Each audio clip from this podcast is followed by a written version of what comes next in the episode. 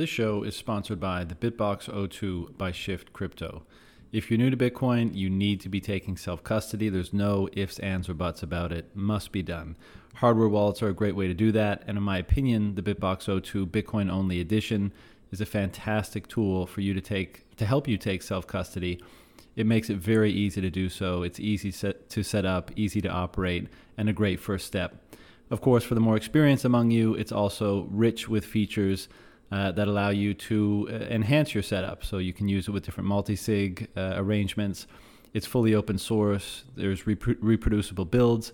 There's a bug bounty program in place, encrypted USB channel communication, and lots of other features. I highly recommend you visit the website uh, and check them out because they really are pretty impressive. So if you want to do that, go to shiftcrypto.ch forward slash rapidfire and you can get yourself 5% off. But before you take custody of your Bitcoin, you obviously have to buy it. And if you're in Canada, I highly recommend bullbitcoin.com. A phenomenal non custodial exchange, which means they don't custody ever your Bitcoin. You buy them through them, you provide them with a receive address, which goes right to your own self custody. That's the best way to do it so that you're never leaving coins on exchange. As we often say, not your keys, not your coins. You don't want to be left in the lurch should something happen to the exchange internally, externally, or whatever.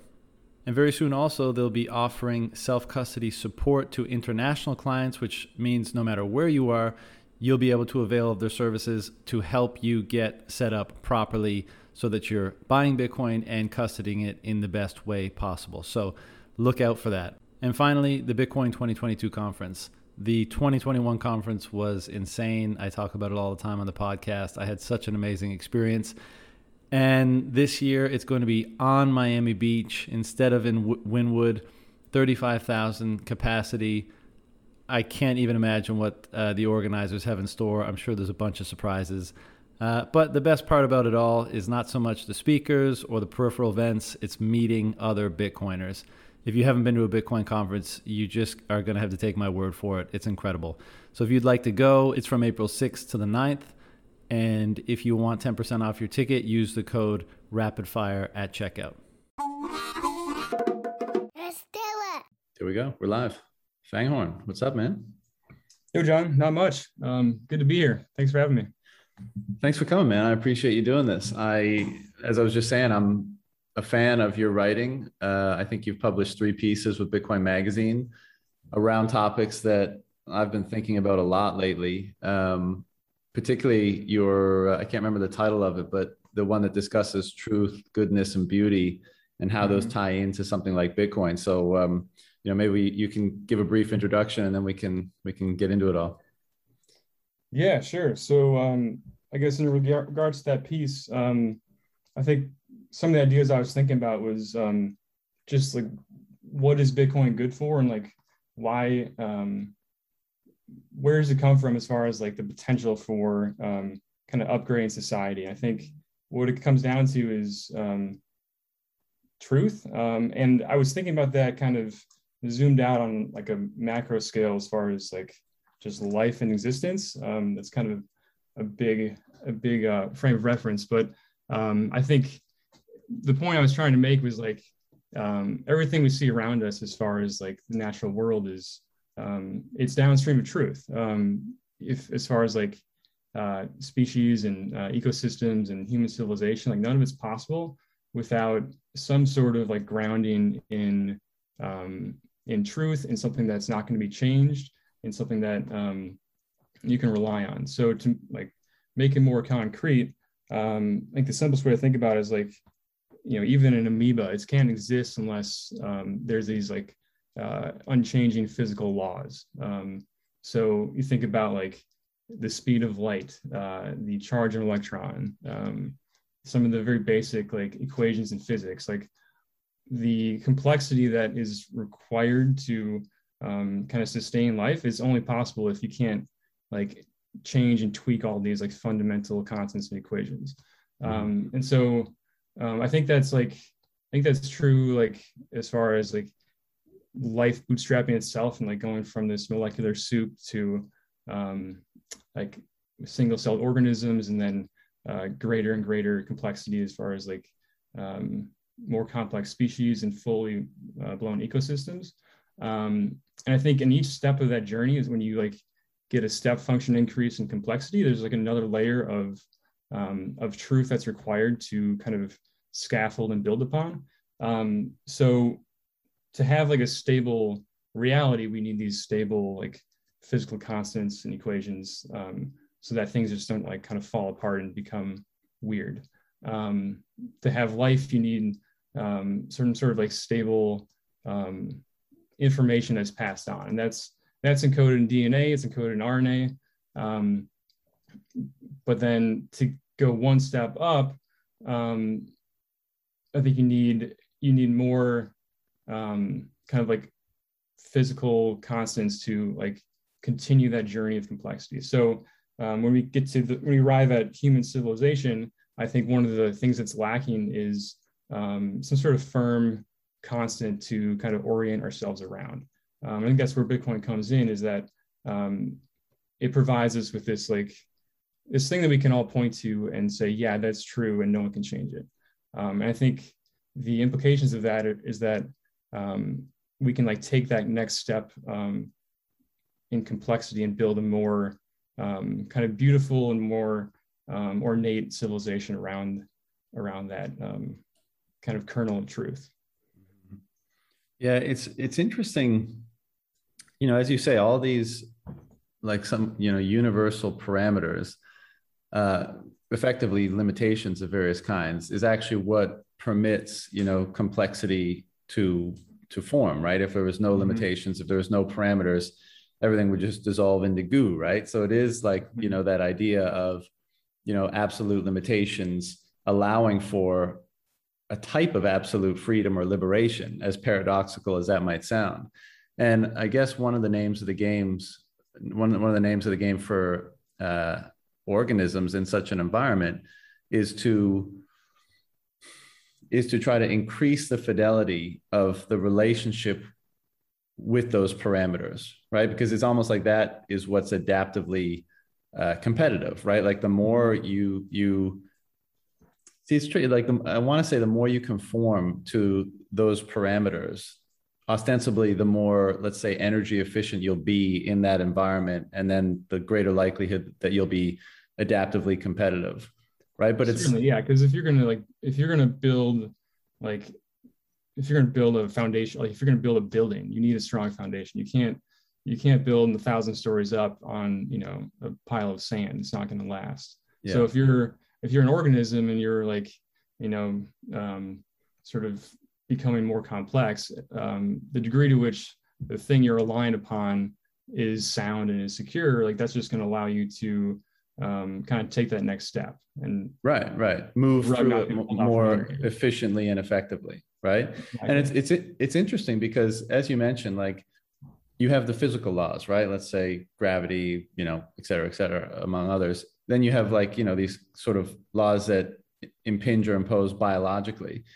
But money is one well humans are social beings right? And we, are meaning making machines. So we also have and, and, perhaps these stack on top of each other but we also have uh, like let's say unseen social realities that are kind of uh, constructs or emerge from consciousness itself now obviously there's a relationship between the other um, unchanging laws of, of different systems because they're all nestled within one another, right? But it is interesting. And I, I think generally speaking, this is part of the religious impulse. It's like, okay, we, you know, we know if we jump off the balcony, we're going to fall at a certain speed and, you know, it's going to be that damaging. And we, we kind of, we're really good at measuring and identifying the, the various parameters of life. But the one that you know maybe is more contentious especially especially in the modern world is trying to understand the parent per, the potentially universal parameters that influence or that that um, that mold or shape our own consciousness as human beings and that may be part of the religious enterprise to try to identify that interface layer, identify what those parameters are, such that just like in any other system, we can move for uh, move through it more efficiently and more effectively. Yeah, I think that's absolutely true, and I think you know civilizations throughout time have like you know sort of stewed on that and like over many generations have arrived at some sort of connection with that underlying like social truth that you kind of allude to like the thing that like makes us human like the you know the human condition itself there's like something that's like bubbling underneath the surface and like it's not maybe readily accessible in the everyday but you know over many generations and many people thinking about this we can like gain some sort of insight into what is that special thing that makes us human um, mm-hmm. the problem though is that like that's been true and that's been developed like kind of in a stable environment of like over maybe thousands of years in a particular environment with a particular like set of people that has has a relation to each other. Um, but as we've like you know become more globalized and um, human civilizations have merged and kind of fragmented recently and like there's a lot of there's a lot of turmoil that's kind of like um, upset that sort of natural connection to that maybe ancient wisdom that's been accrued over many years and and maybe is particular to like a certain lifestyle in, in a certain geographic location like there's like these um, uh, these context factors that like feed into whatever that like call the hash function if you will of like going from all of these like inputs to like um, some sort of like stable um, like wisdom truth output that like society can use as a glue um, yeah. and i think we've arrived at a point now where like you know with scientific advancement with the blending of cultures there's like a little bit of disorientation happening. Um, and i don't think it like invalidates any of those like ancient truths ancient wisdoms for whether it be like the christian tradition or the jewish tradition or any one of their like kind of religions or ways of being. But i think it is true to say that like any one of those traditions doesn't really have the power to apply across all of humanity right now. And we are right. kind of like this global network species now. So we are that but we're also like without in some way an anchor or a roof or like some sort of like um, connection to whatever that like binding agent is in human society. Um, and yeah i kind of like i think it's a little early little uh, presumptuous to say like bitcoin is a religion i think you know maybe some people are going to treat it like that but um, it's not at all like i don't i don't view it that way but um, it is a sort of global accessible universal um, touchstone to something that is true. And I think it can it can maybe fill the void and act as that that binding agent within this sort of like um, global mix of cultures and traditions and um, it can be a thing that helps to guide us as we like continue down this exponential growth of technology which is going to be disorientating so i think yeah. we need maybe like a um, internet native technology native um, access point to that like truth, if you will, the, the binding agent. I don't know. It's like the terminology kind of breaks down. There's like, I think it's the interesting thing though is that like maybe it's yeah, there's maybe Bitcoin doesn't like it doesn't go the same place that religion does, but it does it does allow people to coordinate across um, across wide scales such that like you know, if you grew up in the, you know, Middle Ages and you were, you know, a Christian and like you met someone on a pilgrimage in some different country, like you could relate to them. There was like some sort of um, cultural exchange that like is inherent because you're all kind of plugged into the same system. Um, and there's a lot of power in that. I think it like that's what allowed for the construction of cathedrals and these great works of art and like um, kind of carrying the torch of Western civilization. That that was made possible because there was something that was like, um, yeah, kind of binding the whole um, human project in in Europe specifically. I'm talking about uh, the Middle Ages. Mm-hmm.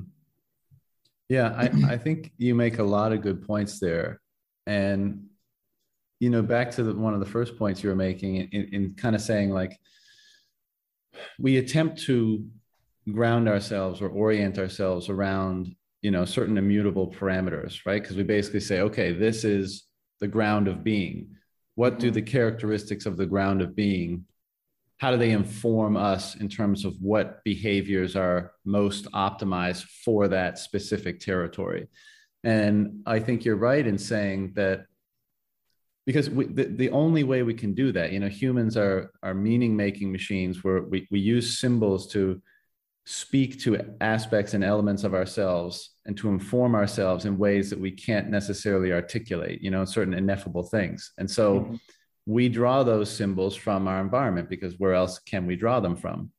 And then we make, you know, agglomerations of them to try to use different elements from our environment to make the maximal like affective symbol, right? And so, you know, um, people like Jordan Peterson have talked about that. Like, why is the idea of like the fire breathing dragon or the lion with wings and and a and a and a lizard's tail and all that kind of stuff like why do they emerge and why are they prevalent throughout um, religious symbolism and cultural symbolism throughout time and it's like well you can appreciate it's like well these cultures were attempting to create a symbol that identified let's say in this case the greatest threat possible right like what's mm-hmm. what's more right. threatening than a lion a lion that can fly and breathe fire and you know yeah, jump over buildings and stuff like that so yeah. we we use those symbols to expand the space or get a feel for just what forces we are acting within and attempting to maneuver through and mm-hmm. i think mm-hmm. you make a good point in saying that naturally these were developed locally over long periods of time.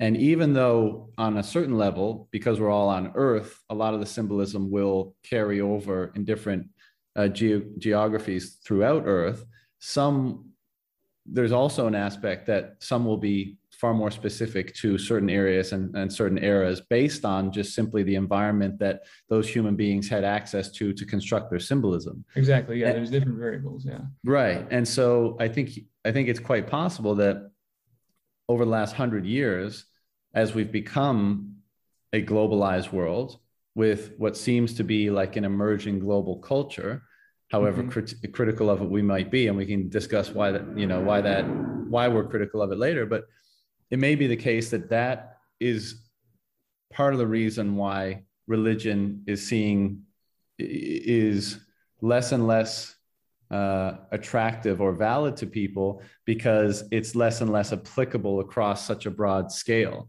And so you know i, I find it very interesting. I, I like i think bitcoin well, I mean, we could broadly say it's a it's a symbol, and then the question becomes like, well, what is it a symbol of? Is it a symbol of unity? Is it a symbol of truth? Is it a symbol of absoluteness? Is it a symbol of uh, yeah, connection, those sorts of things? And you know, the answer is probably yes.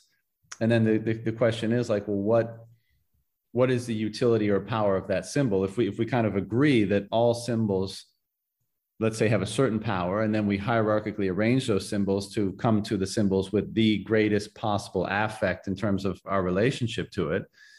You might say like the symbol or the idea of god like is at the top of that hierarchy once we mm-hmm. arrange them all. And you know so where in that hierarchy does a symbol that contains the meaning and much more uh, uh, that i just articulated around bitcoin where does that fall in the hierarchy? So i guess the the point I just want to make, and I'll hand it off over to you. Is like, I think you're right in that the the relevance of the symbolism in the religious stories. It's quite possible that that's diminished as a global culture has emerged. That um, yeah, that that's the, that's the local significance of all of those different symbols may have diminished slightly as a result of a global culture, but I don't think we can do without that relationship to those symbols because they help us contextualize the unseen world of, let's say, our un- unconscious. And so it's very interesting to see the emergence in that type of glo- global culture, which is a new environment. And, and as a result of that, it's to be expected that new symbols would need to be elucidated from that new environment. And let's just broadly say that new environment is the digital world. Mm-hmm. Uh, it's it's you know it'll be very interesting to see how how that well, what new symbolism emerges to accommodate the, almost the necessity for uh, symbolism in order to interact with with our unconscious and the unseen world and so and will bitcoin replace religion will bitcoin you know merge with the the existing religious symbolism and kind of renew and reinvigorate it these are things that i've been thinking about a lot lately yeah, I think it's it's certainly hard to say. It'll be fun to watch it play out. Um, but yeah, I think it's just it's I think we agree there's like there's something necessary that's been lost in the current context. We've kind of like come upon this new land and we're like naked to the elements. We need to like figure out how to deal with it. And and one of those ways is like, yeah, constructing some sort of mythology that allows us to like sort of interact with and translate and tap into the unconscious, which is like this incredibly powerful thing that like we can't really put words to. We need these symbols, we need these memes and metaphors to actually like draw out the useful things from that deep, deep well. Mm-hmm. Um, and so, yeah, I think Bitcoin is that thing in this new world. Um, I don't think it supersedes religion. I think it coexists with it, definitely in the short term, because I think it's like they kind of serve two different purposes. It's it's like maybe right now Bitcoin is the thing that allows us to kind of relate to every other human being. Um, but maybe right now it's not it's not as well equipped. There isn't like the mythology built up around it to kind of go deeply within oneself. I think maybe that's true for someone who's like gone down the rabbit hole really deeply and spent you know thousands of hours on this thing. And You can like meditate on some of the finer points and really kind of like have some aha moments. Um, maybe that's stage two maybe like right now for the for the um for the masses if you will it's just like it's just a way to like coordinate with fellow man and then like oh, you have sure, your sure. you also have the your own religion to kind of like sort of you know plumb the depths of your own subconscious and kind of like tap into that ancient wisdom um, and yeah maybe over time there's some sort of like blending of the two because they they serve similar purposes as far as like projecting like your own mental capacities or spiritual capacities um, beyond your immediate um, skull. um, and I think when you talk about like what are the things that sort of make Bitcoin, or what are like maybe the inherent uh, inherent symbolism contained within this thing called Bitcoin? It's like one of the things I keep going back to is, I think it, I got this idea from um, one of Michael Pollan's books, and he talked about like the ancient wisdom of the Greeks as far as like having all these different gods that kind of like represented a component of the human psyche. Right. And the book, I think it was the Botany of Desire. And he's talked a lot about how like there's um, this spectrum between like Apollo and Dionysus, like chaos and order. Um, and I think that Bitcoin really kind of well encompasses those two things because here you have this like global immutable ledger that no one can no one can f with but um, at the same time that's only made possible from like like basically mining like pure entropy and uncertainty it's like you you do the you just check a bunch of random numbers and like from that like wellspring of chaos you like construct complete solid order which is like mm. a pretty mm-hmm. incredible like like yin and yang dynamic um, and that thinking about that, I think that's true across a lot of different domains. Um, so to wrap it back to what we talked about at the start of the conversation, um, when I think about like the, the sciences and the kind of physical reality, I think there's a natural kind of like order as far as like base layer to most like advanced layer, if you will. I think it starts like with physics and then chemistry and then biology and then ecology and then maybe you could talk about like human psychology and like poli sci. You know, it's like goes from like atoms to molecules to species to ecosystems to like human civilization itself. Um, and on each layer, there's like this sort of basis of stability that allows for that next construction of complexity. But um, it's interesting because like I think that that strong foundation in each case is like born from this um, this like massive chaos. So if you look at physics closely enough, if you keep going down, like you hit quantum, and like that doesn't make sense. Like there's just a bunch of weird things happening. There were like things like spring in and out of existence, and right. like oh, something exists only when you observe it. And by the way, when you observe it, like a tangled entity somewhere else might change. It's like none of that makes sense. It just feels like a like I mean, I'm not really qualified to speak on all that like in detail, but from my perspective, it just feels like this like roiling mess of like randomness and chaos. But nonetheless, like from that is born like classical physics, which like we know these are like rock solid equations and like we can like construct an airplane or build a bridge and we know like for sure it's going to work. Um, so that's interesting. It goes from like chaos to order. And then like you go one step up and like okay because physics works we have all these molecules and they're like bumping around and like there's they have momentum and velocity and they're they're hitting each other and like eventually they can kind of combine and make reactions and you have chemistry and there's like a bunch of like so like from molecular soup you have like this stable thing called chemistry that we can like like perceive and like figure out and like use to our advantage. But you can't really hope to describe like every molecule that's like bouncing around in your in your room. Like there's just infinite chaos there right? Um and then like from chemistry you get you you eventually get life and that's like based on you know dna and rna sort of copying itself. Um, but just copying itself that it doesn't really work. You need this like copy error to happen.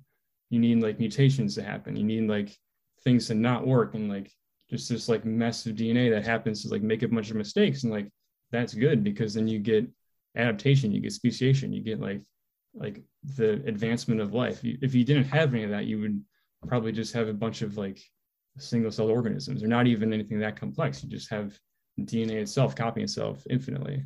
Um, and then if you take it one step further like you have this like like messy system of like a ecosystem where like you know animals are constantly killing each other and like you know a bird might construct a nest and it might fall off in a storm and its babies die. Like that's that sucks but um, from that like chaotic mess of just like life happening you get a very stable and diverse and beautiful ecosystem.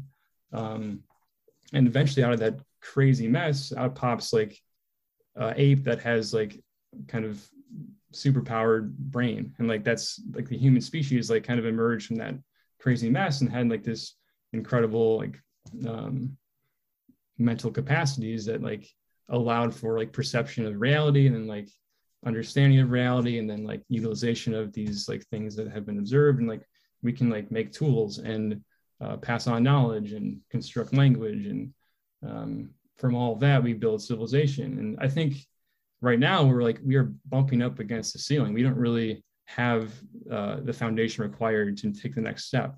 And maybe like the last call it like 3000 years have been we haven't really had civilization. Maybe it's call it like lowercase c civilization we're like it's we're in this like chaotic mess of just like random shit happening and like empires rise and fall and people hyperinflate currencies and like it's a it's like this is not how you would script it. Like it's not really like uh, smooth sailing you know?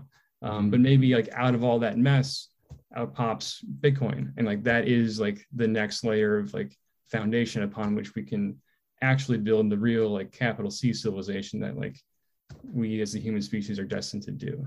Yeah.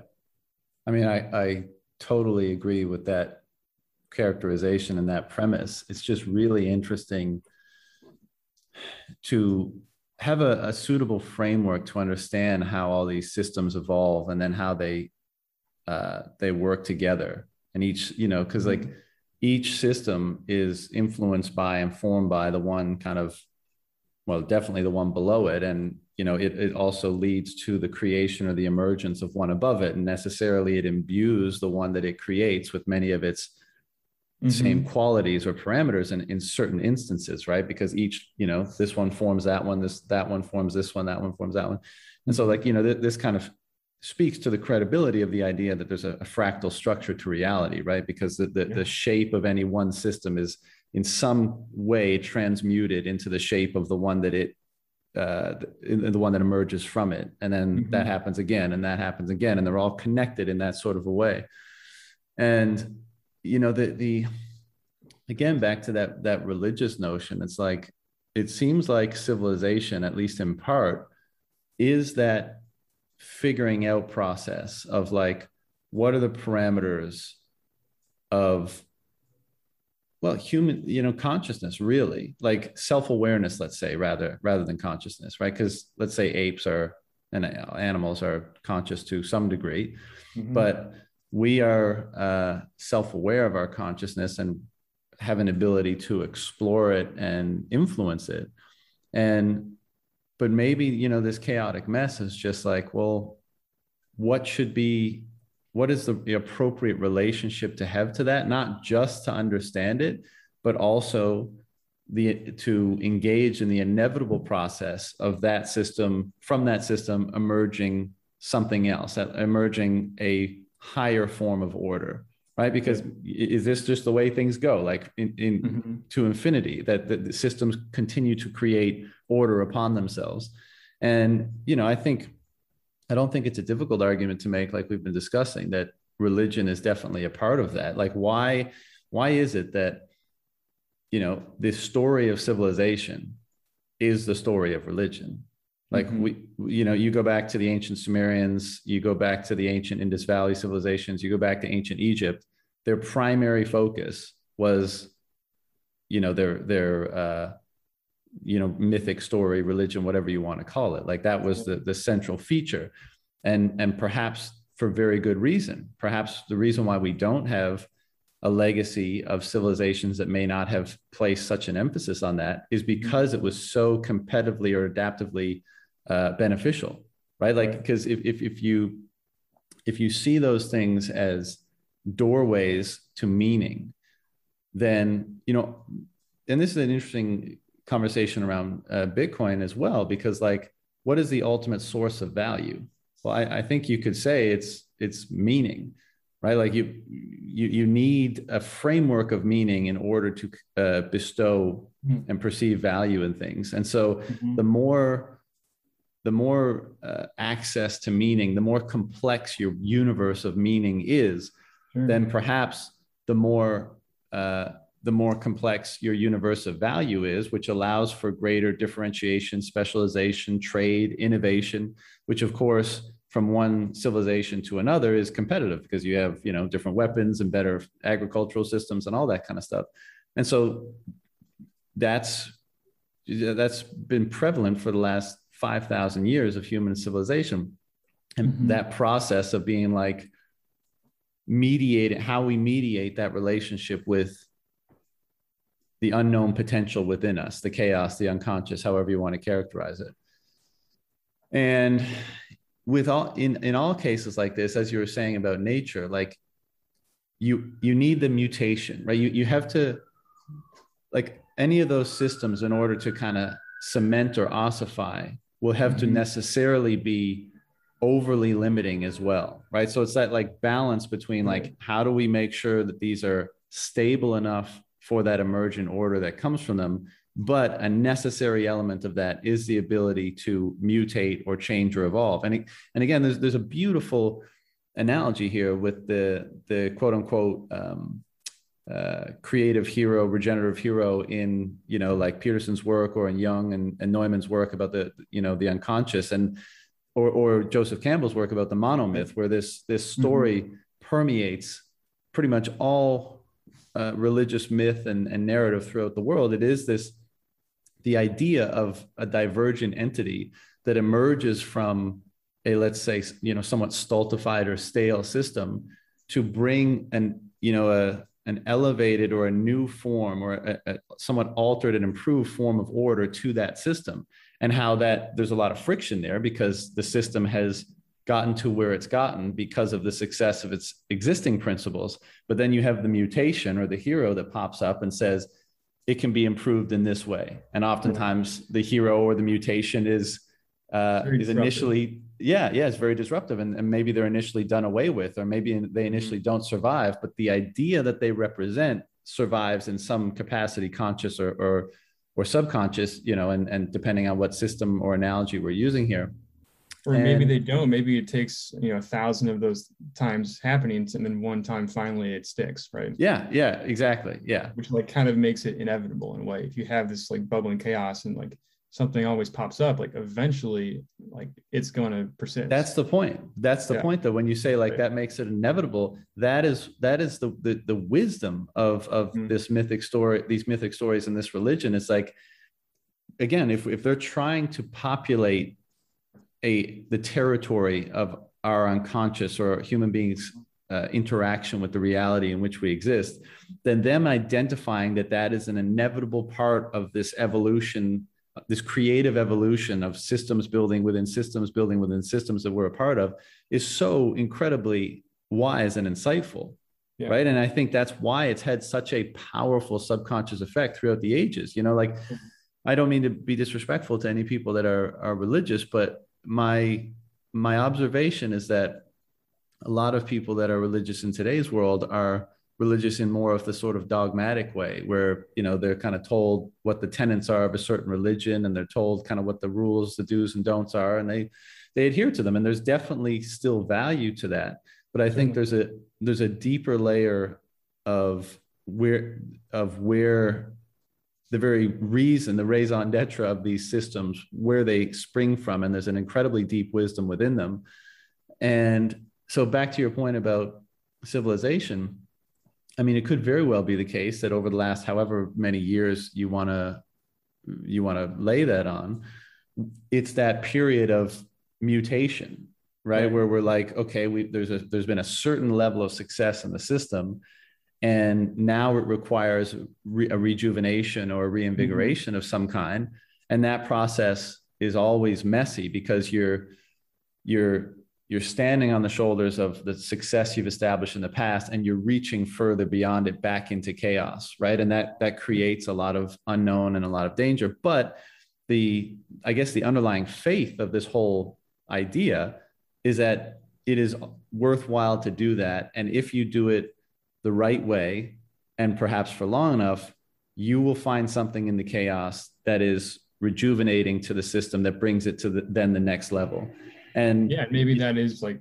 the point of it all it's like our highest calling is to like right. just continue this journey and like advance whatever this like project of life is like the next step yep yeah um, and, and and and an interesting way to think about that is like can that be achieved or created or inspired in any other way than just sheer pressure and by that i mean like mm-hmm. uh, uh let's say a, like um an ecological system like will it bubble up like real transformative change unless it absolutely has to and my my my intuition is kind of like no right because mm. if a system is not forced to the brink to adapt then why would it and yeah. i i almost feel like might, that, that sorry that adaptation yeah like i said might happen but then it just gets swept away by the dominant uh, system that, that right. exists and it doesn't right. get actually like built upon unless the conditions arise such that that is required yeah it has it has to resolve a fairly significant issue right of mm-hmm. the system mm-hmm. itself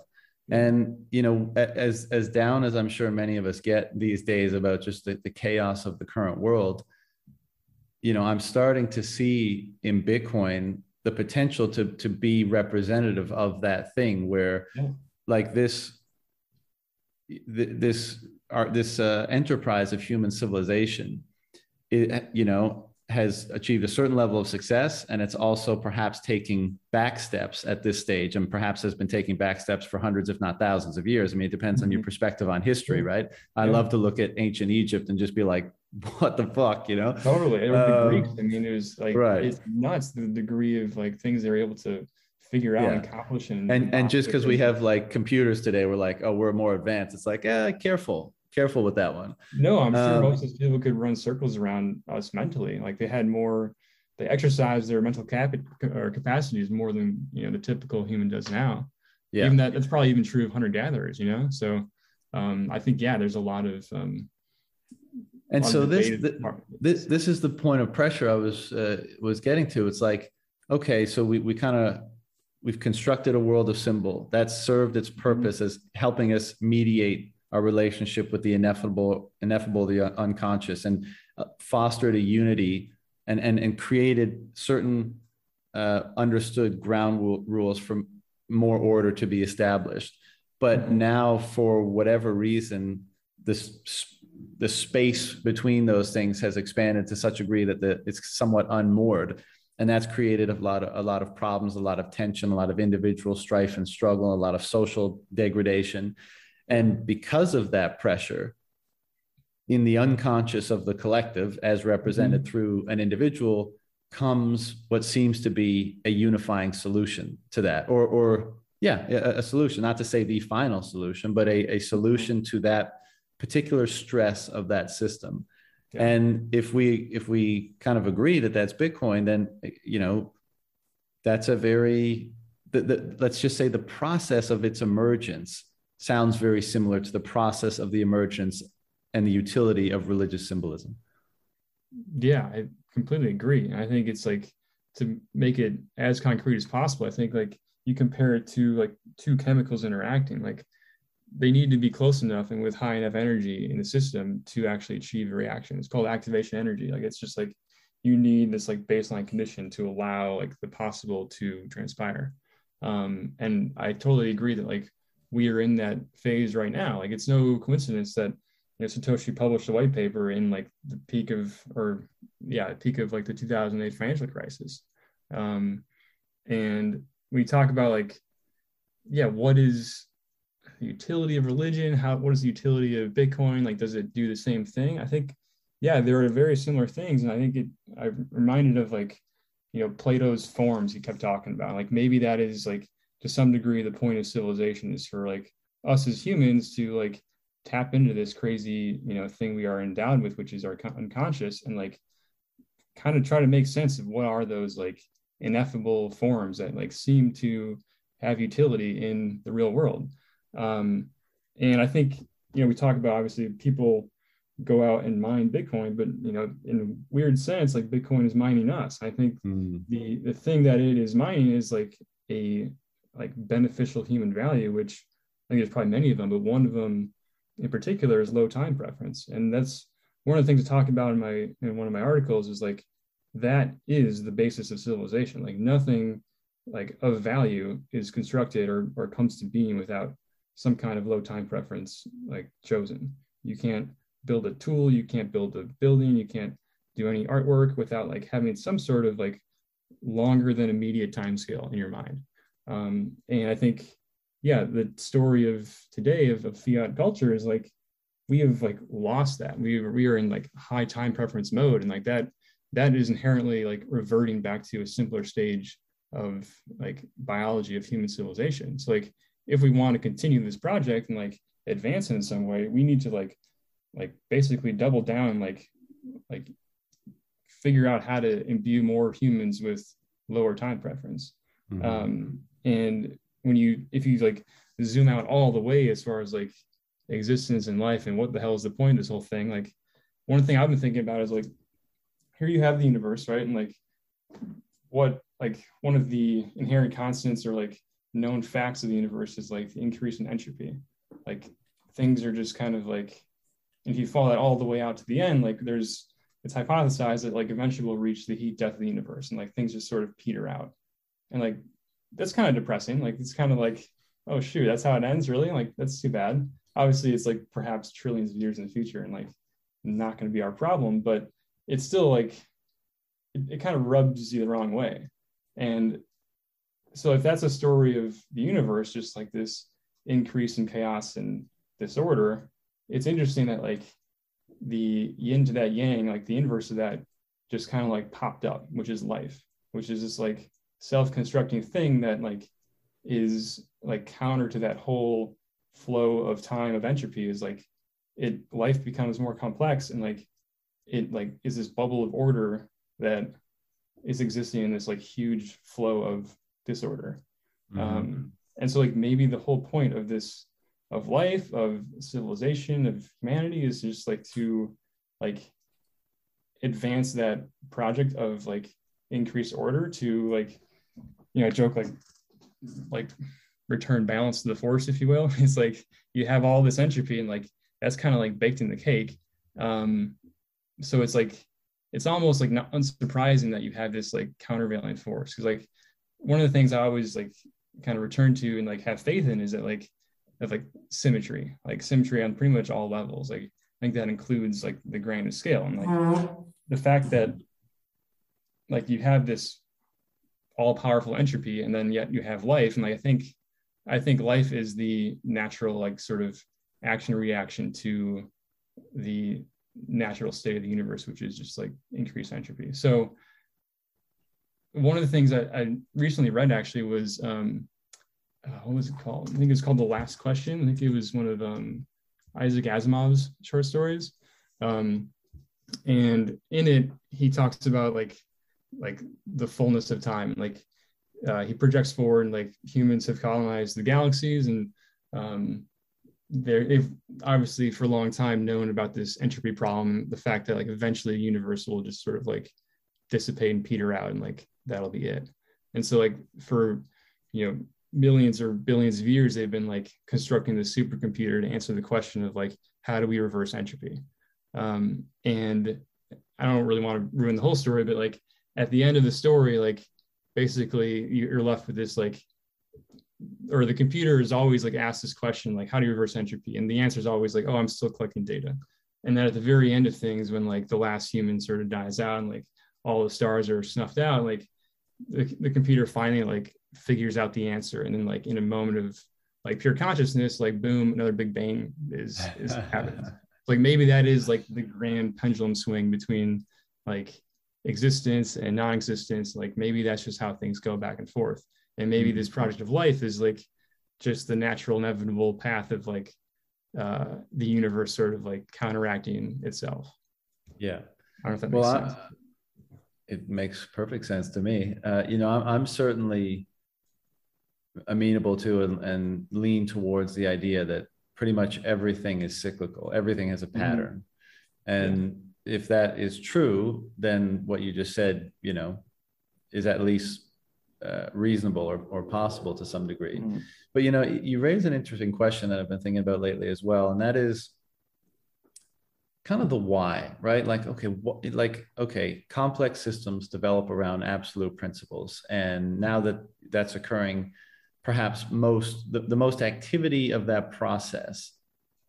The, the rapidity of that process is amplified in the human cultural sphere through consciousness, right? So, like, we're you know, let's say uh, physical systems and constants developed over, trill, you know, hundreds of billions of years or whatever it is, billions of years, you know, from from the, the Big Bang and whatever Big Bangs came before that. And then, you know, ecological systems over hundreds of millions of years. Mm-hmm. And now, you know, our, our cultural systems, our systems of interaction, our systems of, of consciousness happening really fast. I mean, like all, all the just, you know, even just to consider the impact on human consciousness of, of the digital world, where now we're bombarded with like thousand, 10,000 million X more information and data and signal than just 50 to 100 years ago.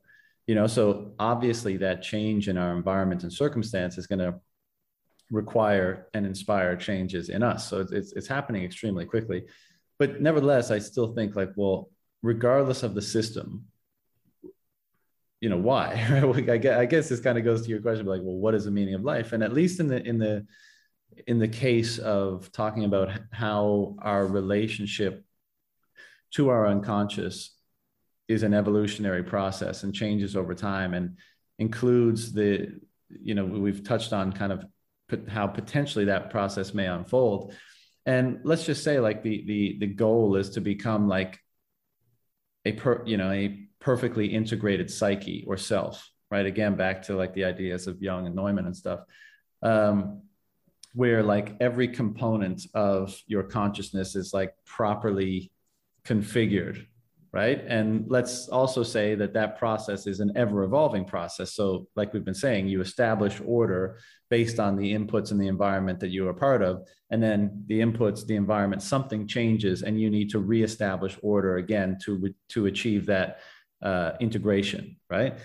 And but still, it's like, yeah, okay. Well, let's say you're able to achieve that. Let's say that's the idea of enlightenment or nirvana or, or whatever, you know, that that emerges throughout the ages as well as part of, as like these exemplars of having achieved this type of order. It's like, well, why? And I'd like to get your opinion on this because you you you kind of touch on it in in one of your pieces, but it's like, well, maybe maybe the why is just to to be a more effective node of, of creation right to mm-hmm. to allow the the impulse of complexity of creation of novelty to more unobstructedly flow through you in whatever that may be maybe you build something in the physical world maybe you mm-hmm. articulate something maybe you emote or feel something maybe you cause another person to feel something like all of mm-hmm. these are different ways of of creating and it's almost like that that that perfectly integrated self has access to the wellspring of creation itself which in my own opinion and this is a bit you know this can be interpreted as a bit hippy dippy but i think like at the base layer is is love right? And that doesn't really make sense because that's not enough description to to really fill the gap here. But but let's just say that's that's the case then the properly integrated individual is is able to dip into that and express it in perhaps an infinite array of complexity and mm-hmm. maybe that's the point of this inc- this never ending process of complexification uh, instability as a result of uh, the environment or the inputs not matching the order that's been established or increasingly not matching it and then being reestablished such that more order can be drawn up from the the well of yeah of you know existence basically into a new system into the world again you know and we're just speculating here right because we're not going to figure out the meaning of life here but like you know we can try is, is uh is that what's going on yeah, no, I first off, like I think, yeah, I agree with all of that. Um, and obviously there's like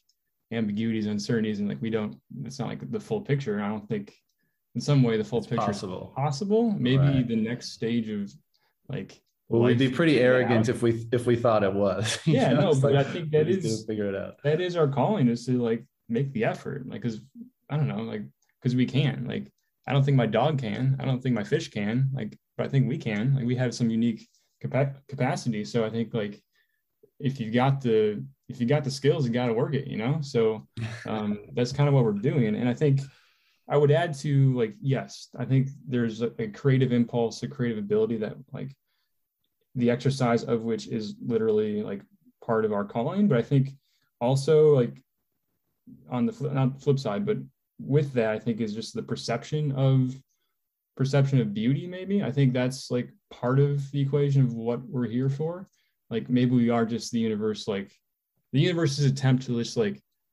basically self-perceive and just like experience its own like, glory. yeah wonder at the existence of it all. Because like if we weren't here no one was doing that it'd be it'd be kind of a shame It'd just be like right. okay well there's a bunch of animals like doing animal things you know? Um and yes when you say like you know maybe the point is love like i think that is true. And i think yeah it's easy to like smirk at that and say like you know that's hippie stuff but, Smoke more but no i think there's there is a kernel of profound truth there. I think i have thought a bit about this and like not to get more cliche but like what is love? Um i think there is something there that like like i think love is in some way it's like the life affirming impulse. Like if you if you love someone if you feel love i think that that feeling points to something that is like good for or adaptive for like the maintenance of life um, whether that's like loving your children or like um, you can have love for other things. And i think i think if you feel that it's it's like a it's like a pointer to like okay this is like this is a good thing. This is like life supportive thing.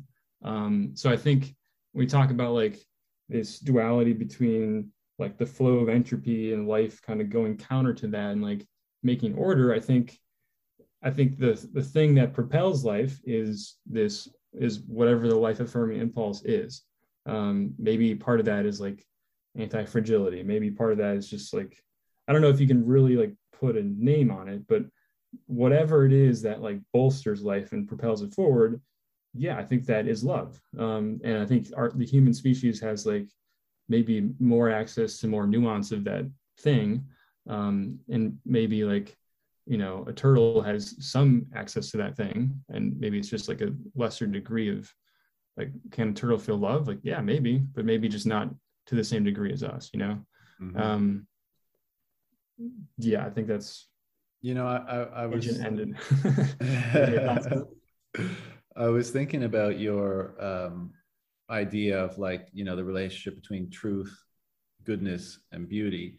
Mm-hmm. And just as you were speaking there, and this is kind of a theme that we've been wrestling with throughout this conversation, but like, it's almost as though those things are representations of and judged to the degree they rep, they represent like an open channel to the ineffable mm-hmm. right whatever we just so like when you're yeah, confront- like platonic forms in some way yeah yeah like when you when you're confronted with like just awe-inspiring beauty what's going on mm-hmm. there like your mm-hmm. your brain is being confronted with something that it can't necessarily fully rationalize or or logically reason with but it it you, you it's almost like you're affected to the degree that it is speaking to something beyond your understanding and perhaps yeah. fundamental to understanding itself and the mm-hmm. same may be the case for you know you see an example of extreme compassion empathy or love right? Someone like gives their life for another person or does something like then you, you, you see it and you're you're struck in a way that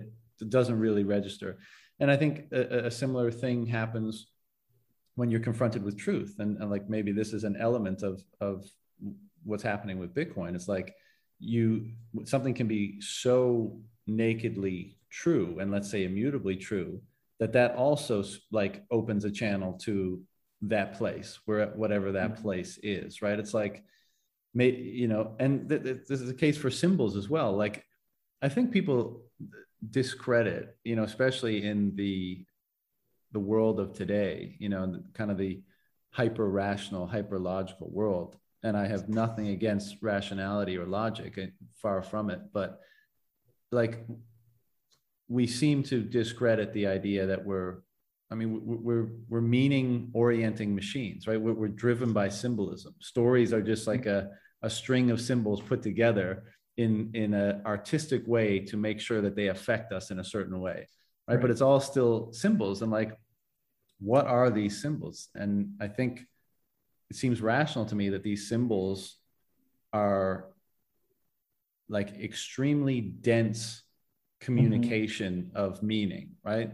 Like a word is, is not very dense communication, but a symbol can, mm-hmm. can, can, communicate. And, uh, you know, and well, the degree to which a symbol communicates the infinite is perhaps its determinant of power right and mm-hmm. so like if we see something that's incredibly beautiful or, or we confront a truth that is uh, seems like so deeply true maybe that's the reason why they're so powerful is because they're, they're actually mm-hmm. like the bandwidth to the ineffable or that source thing has is is most open in those symbols and therefore mm-hmm. they they have such a power. Yeah. Yeah. One of the things so when you talk about like bitcoin is truth like yes i think it is it is like a portal to truth. It's like a kind of universal api for the human species. Like anyone with internet connection can somehow like touch this thing and affect it.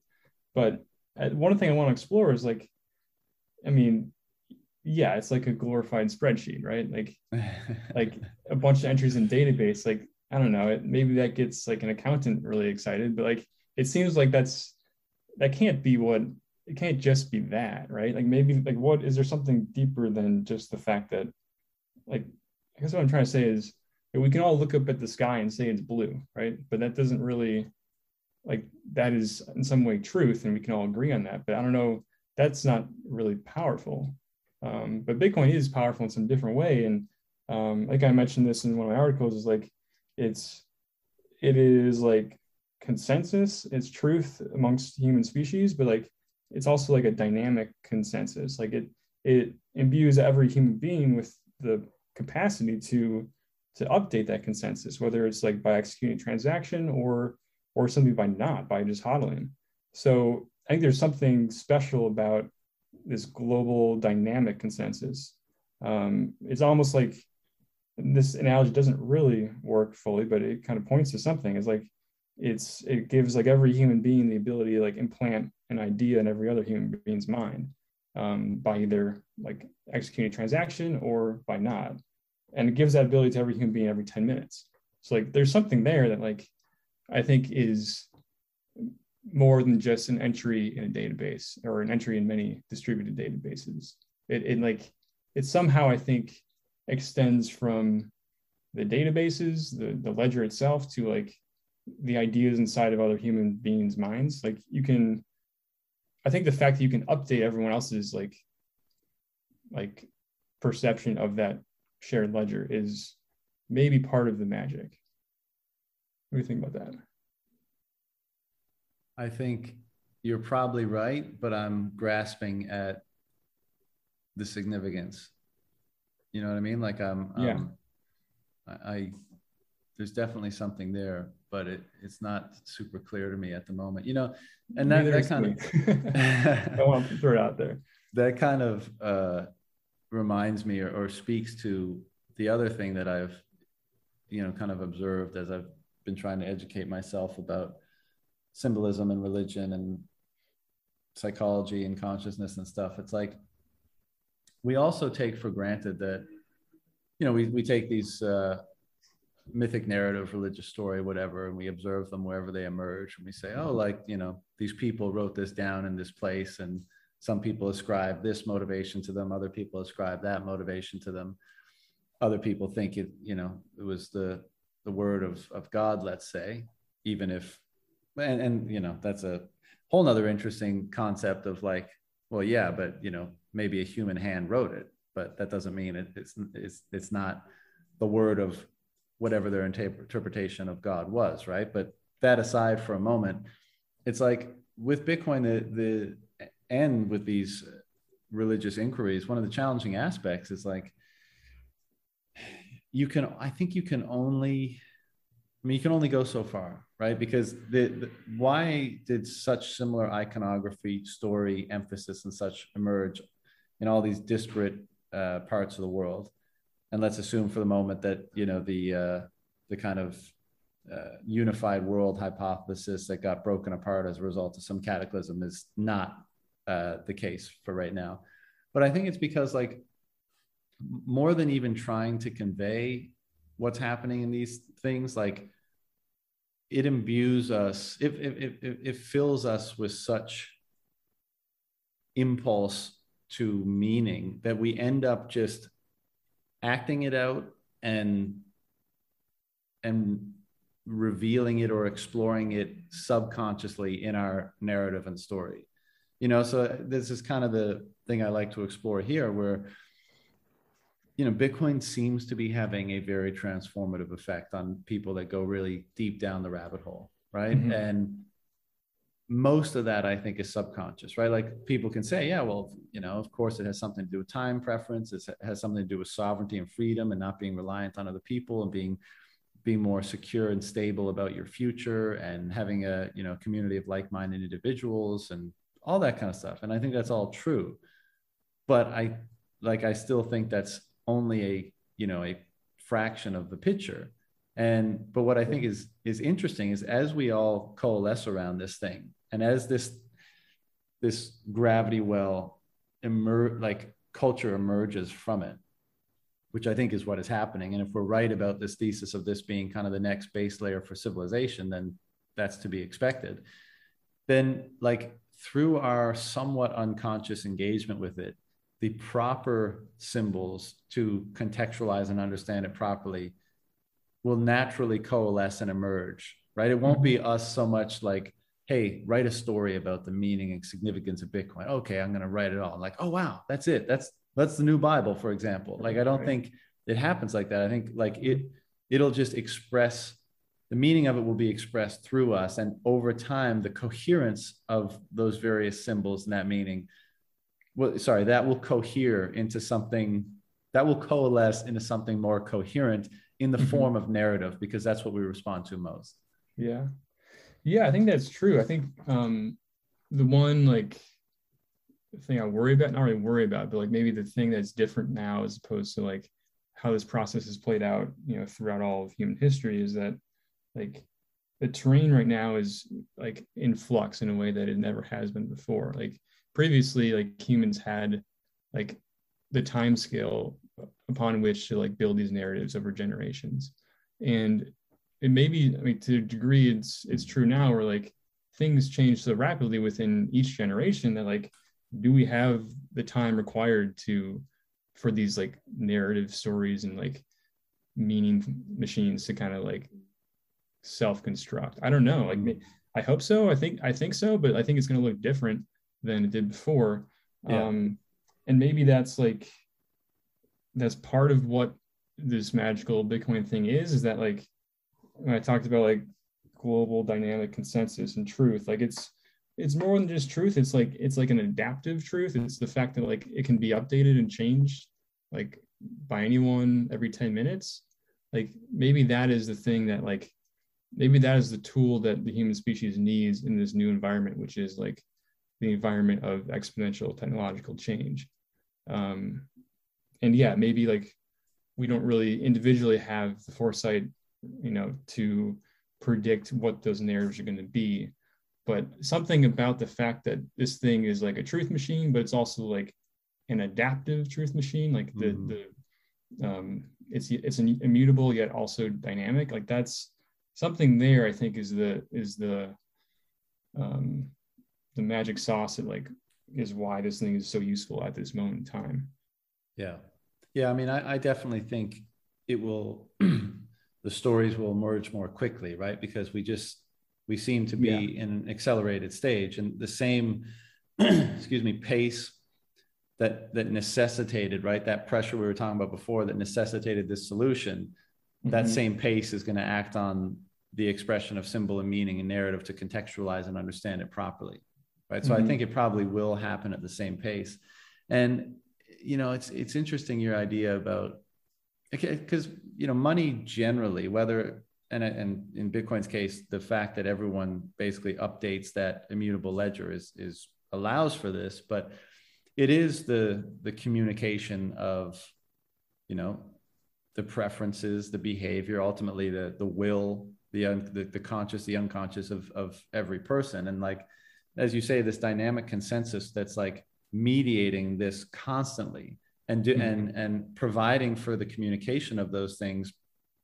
in the most unadulterated pristine form ever right mm-hmm. like it, it very much is i think the process uh, at least an element of this is all of us receiving signal more pristine signal of both the conscious and unconscious behaviors of, of each of us right and so in the mm-hmm. in in both of those cases that that that both of those conscious and conscious behavior has its basis in at least partially in the unconscious right so you could say that like bitcoin is this machine that's helping us collectively explore the collective unconscious that each of us are subject to and that each of us attempt to mediate in order to construct you know the optimal life for lack of a better term.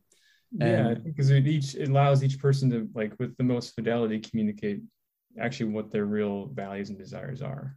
Right. And, and and so we we get to not only contend with that better signal to use it uh-huh. you know better as better signal individ- individually but that you know that creates again, if we go back to this theme of like the idea of kind of symbolic narrative is mediating that relationship with the unconscious such that we we it, it's maximally generative maximally like not just order creating but is the proper balance between order and chaos such that we yeah. continue and continue to create in some way yeah. yeah. exactly like if if it if it is that then the, the culture that it will create will will have that imbued in it, right? Because it's it's helping each individual to do that. So you you mentioned earlier about how how Bitcoin is like mining. We mine Bitcoin, but Bitcoin mines us, right? And that mm-hmm. I think that example kind of speaks to that a bit. It's like whether it's you know the idea of fair treatment, equal treatment for everyone, like the rules apply the same to everyone, whether it's the idea of just blatant naked truth, whether it's the idea of pristine communication, whether it's the idea of of uh, connection and unity, like mm-hmm. because that idea is so operative and successful in this network, and mm-hmm. as we engage with it, it seems completely, basically unavoidable to me that though they would be transmuted into the people that engage with it, as you say, like and when I say transmuted into the people, it's basically the idea of it mining us, right? It's mm-hmm. taking those same ideas and principles within us and pulling them out and amplifying them.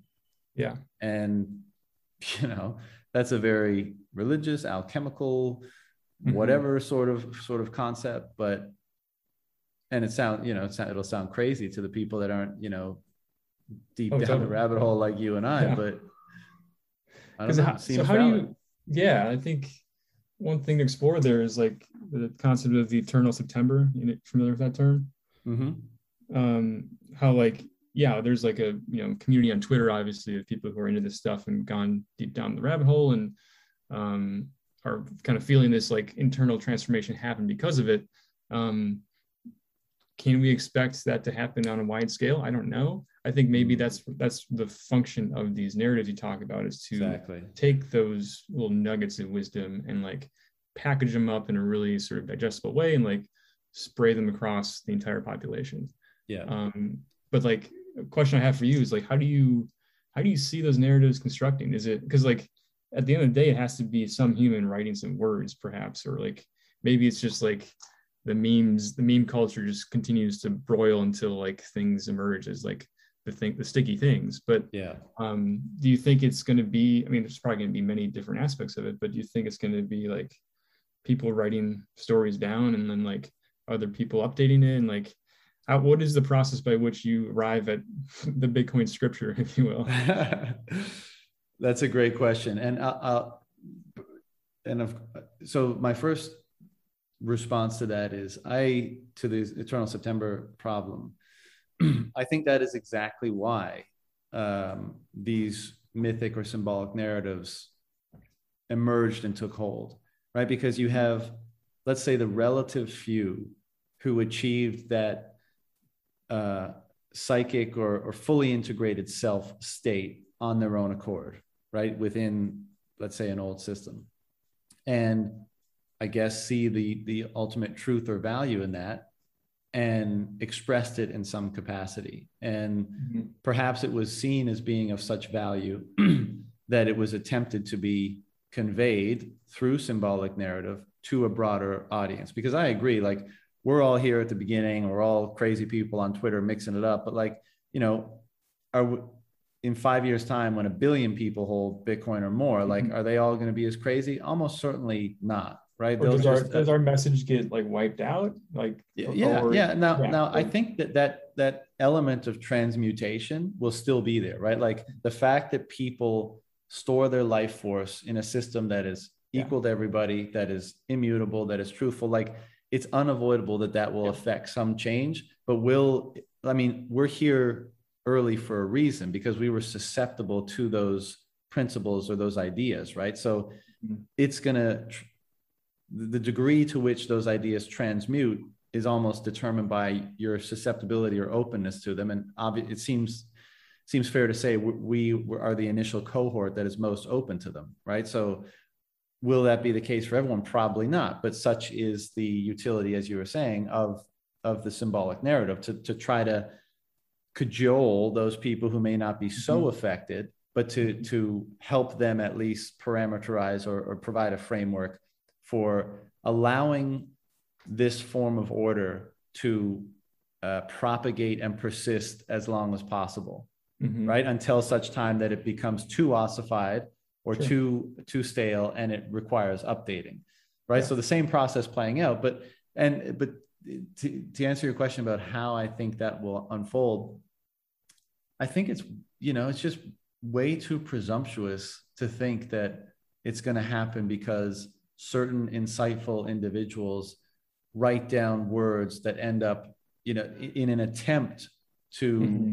uh, to convey the symbolic meaning or the narrative or, or, or, a framework around this and it ends up being successful i, I just don't think that can happen and i think almost even the it's almost even corrupted by the notion of that individual that their their mm-hmm. writing and their words can have such an effect the way i think it's going to happen is and this is a very like uh, you know sort of peterson perspective on things is all you can do is speak the truth.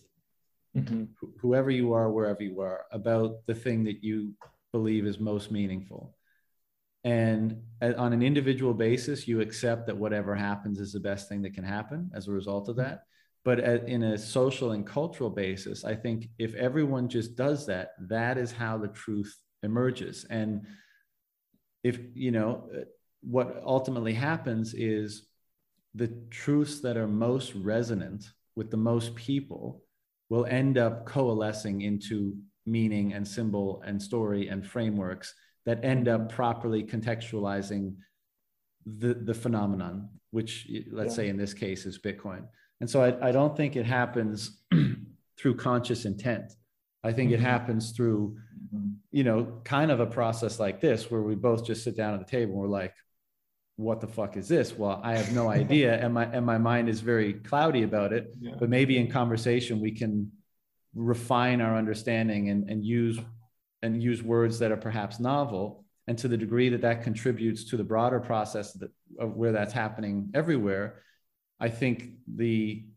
the correct or the most truthful interpretive framework will emerge over time naturally and not through any specific intention yeah i, I totally agree because it's it's almost like a paradox if like you're trying to figure out this like some truths from the unconscious, you can't really consciously do that, right? So right, just right. Oh, stop trying in some way. Um, but maybe like the thing you can do consciously is to try to like get more people to act truthfully. Like maybe that that is a thing that you can do that will sort of move the needle. Um, and but see, yeah, how, how, how, what, how, do you mean in that case? It, like get more people to act truthfully? Um, I don't have maybe concrete steps in mind right now, but and I'm not super familiar with Peterson's work, but I think basically what he said is like if you act truthfully, if you speak truth, like that is good. The more people that do that is good. So like mm. if we can figure out how to do that personally and then convince other people to do that, I think that's that is a net positive. And I think the interesting thing is that we have this this tool that is Bitcoin that seems to naturally help people like self gravitate towards that. Um, so maybe the yeah. maybe Bitcoin like does a lot of the work for us. So maybe the easiest like um, most like cost of, or ROI um, thing we can do is just like get people to learn about Bitcoin, understand it, and like interact with it because the degree to which they do, like, I mean, it's like a hash function. If you go down the rabbit hole, like you're probably not coming back, and that's that's a good thing. So like, if the more we can just like dispel some of the fog around this thing, because I do think you know, it's easy to get lost in the fact that like on Twitter and talking to, you know, the choir and whatnot, like it all seems so obvious and self-evident. But um, from my perspective, like I've been trying to tell this to, to my friends and family and like there's a lot of resistance and there's a lot of like misconceptions and like the sort of trifecta in my mind of like what allows for people to sort of like experience this like low time preference survival is like bitcoin's like super strong property rights, um, its own like resilience, and longevity, and then like the whole number go up technology. Like those three things, I think, is what like really like supercharges a personal low time preference revival. But like from the outsider's perspective, like not only is that not obvious, it's actually like the inverse is the case because like mm. they look at it and think, okay, I'm probably going to lose my Bitcoin or some hacker's going to take it from me. Like the government's probably going to shut this thing down. Like it's not going to last and it's probably a bubble and like it's going to go down in value so like like how do we how do we bridge the gap there um in a sort of easy digestible way to like get people to like discover these these truths that we've figured out through much um maybe intellectual toil yeah and i think the answer to that is like like maybe we can construct some like metaphors and memes that just like get people to the door and and to walk through the door and then mm-hmm. go through the process themselves. Yeah. Yeah. It makes me think of that line from Morpheus in the Matrix, right? Like nobody can be told what the Matrix is. You have to see it for yourself.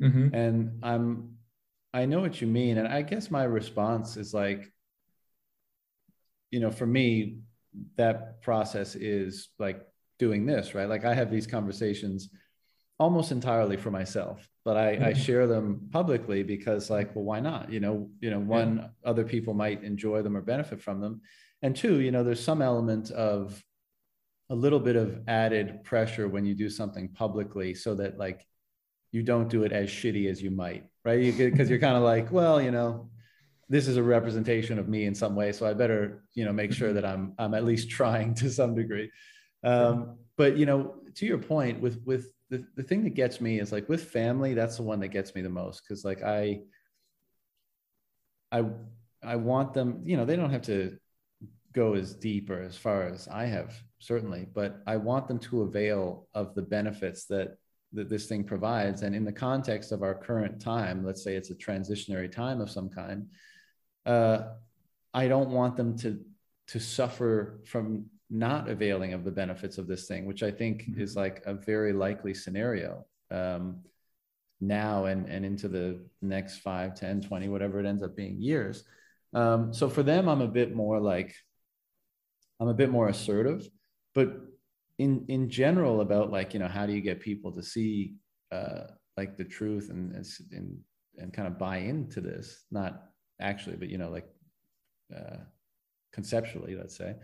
Um, I, I still like I'm I still think the best approach is for each person to if, if if the thing really is so great then it's going to show through how it transforms you and, and through who you become as a result so i mm-hmm. still all uh, fall back to thinking like the best thing that anyone can do is just use the things that they believe are the most meaningful to them truth bitcoin religion whatever it might be to conform to the highest like ideal or perception of themselves that they can right and, I, and I, I think like definitely one of the tenets for me is being honest and speaking truthfully because again like i was saying before like that's the only shot you have at opening up the channel between you as a, as a node and some deeper ultimate truth that lies mm-hmm. deep within your unconscious right like this it's the only chance because otherwise it's going to come through the filter of your ego and your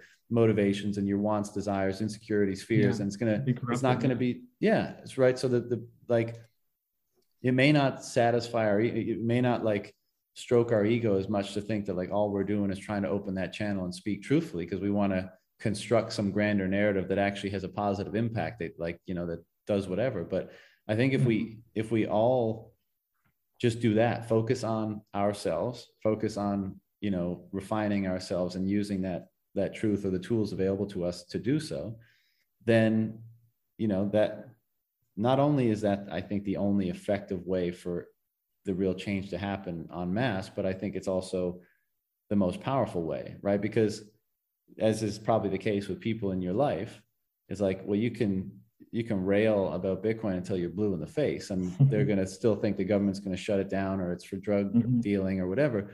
Yeah. But if you are actually legitimately transformed into an increasingly, for lack of a better term, more impressive person, mm-hmm. then people start to ask why. It's like, sure. well, you know, why, what's what's going on there? And I and I think that is the power of true of of the deeper truths that we as, as humans experience is like they are transformative if you let them be and the faith i guess that underlies that is that channeling those truths and you kind of uniting with them and being exemplars or, or examples uh, you know expressing them in some way is one of the greatest you know objectives that you can have mm-hmm. right? To you know that, that seems like a good application of faith as far as i'm concerned. So i i think the way that this this unfolds is not so much through us all like if, if your thing is to is to make memes on twitter and, and send them like more power to you and i love them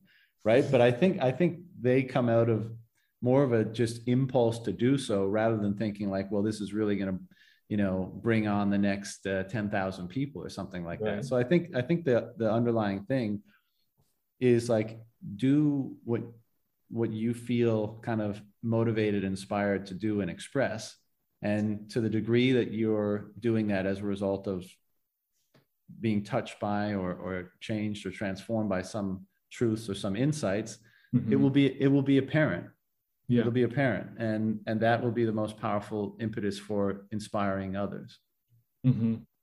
no i think that's totally spot on because like i completely agree i think people in general are uh, susceptible to falling for this trap of like, oh, I need to go change the world. And right. Well, maybe first, you know, figure out your own shit, you know, because right. like there is a lot there. Like you can the innate human potential is like vast, perhaps infinite. So like chances are you're not at the infinite end of the scale. like there's enough work to do personally. Um, and the really like crazy thing is that you actually have a hundred percent control over that process. Whereas like if you're trying to go fix the world, like there's infinite variables that are impeding the progress that you think you want to make. So mm-hmm. like the most um, bang for your buck is just like figure your own stuff out first. And like, if you do that, great, then maybe go change the world. but like yeah. enough, there's enough right there just to, just to work on personally. Um, and I think, yeah, I think that that is, um, there is a revival happening within like perhaps, you know, Bitcoin Twitter where like, yeah, people are waking up to this idea of like, yeah, there's a lot personally I can do to like, you know, further my own, I don't know, self and my family.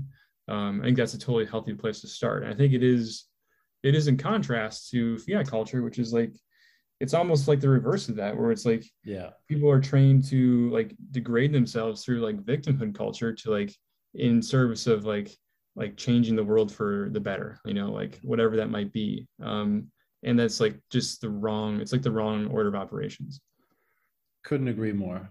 Couldn't agree more. You know you have you know broken individuals that have not you know spent the time to get them their own selves integrated and they're uh, that are a mess in many different ways and then they're in front mm-hmm. of the mm-hmm. loudspeaker saying you all need to do yeah. this about whatever issue because you're fucking shit up you know it's it's yeah.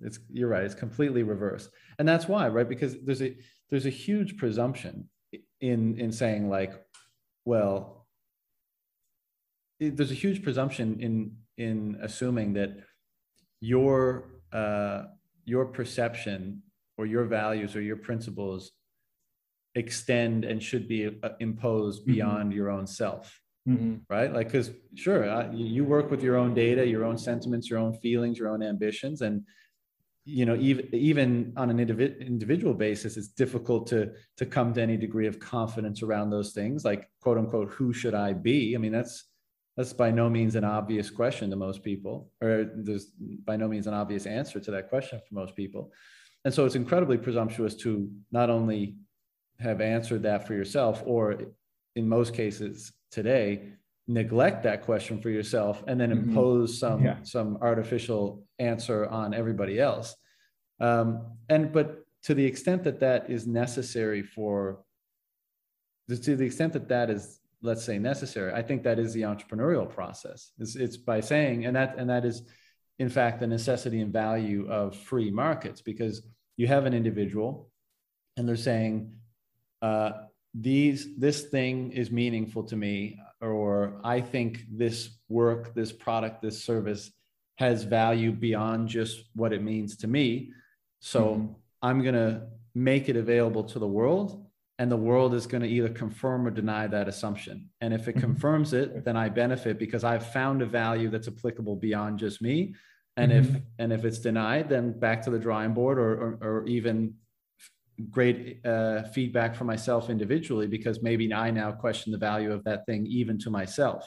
And so that is why it's so important to have free and open voluntary markets because it is that truth find that the collective truth finding fun- function where we where we discover like what are the values that we can reasonably say are collectively held and not and not impose them ever but say like oh isn't isn't that interesting that like nearly everybody values that and as a result of that, a culture and society gets built where, because we, you know, our own who we are individually, like we like to think we live in a vacuum, but it's very much determined by the culture that we receive mm-hmm. signals from and in, interact with. And so it's so important that that culture is predicated on the pristine signals that permit the genuine discovery of those collective values, principles, truths, so that we are most, so that the relationship we establish with that culture is most accretive to, to who we are able to become, let's say. And to the degree that that is perverted, either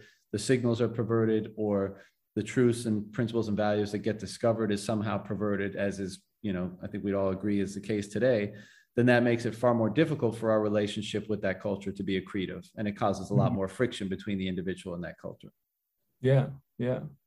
I think one thing i was thinking about when you're talking was like um, when you talk about free markets like it's the absence of coercion right? Like you put this thing out there and it's like up to the market to decide is this valuable? Do i think this is worth it okay i'll reward you for that or not um, and in today's world, both like in economics and in culture, there's it is profuse with coercion. It's like everyone's trying to like force you to buy something, whether it be a product or like some sort of um, ideological thing, right? Like there's there's a element of coercion that I think is like, um, yeah, it, it's sort of like perverting the free market. And I think if it, it goes back to that discussion we had about like these layers of stability being like riding on top of this like bubbling chaos. and I think in this case, the free market is that bubbling chaos. And if you like try to introduce this external constraint, which is coercion, and this is talking rather abstractly, but um, then you sort of remove the magic of that bubbling chaos. And then the stability that is uh, dependent on that crumbles as a result. So you kind of like by trying to introduce this this um, limiting factor in that uh, jungle of chaos, like you're you're returning us to a lower state of complexity. So yeah. like if you take that to the total extreme, you're just gonna you're gonna um, basically drive civilization off a cliff, and like we're gonna go back to like hunter gatherers, and like we're just gonna be like a bunch of humans walking around naked trying to get food, you know, and like you need to you need to trust in the kind of control free version of things and allow for everyone's sort of true values to like emerge on that free market.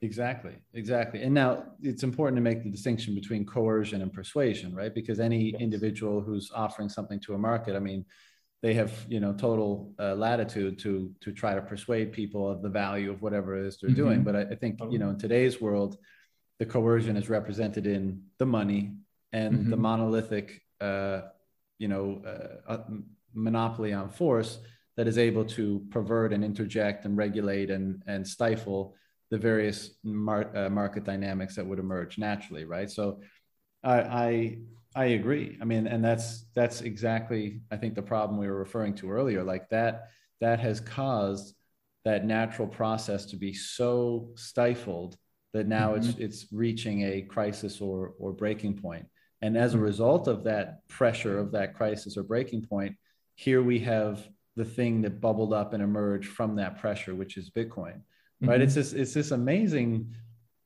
perhaps infinite dynamic of of this this process playing out on all levels on all scales right mm-hmm. where you you and i I've, I've mentioned this before and some might think it's a silly example but i, I remember watching a, a, a time lapse video of a fungus growing on a tree, right? Sure.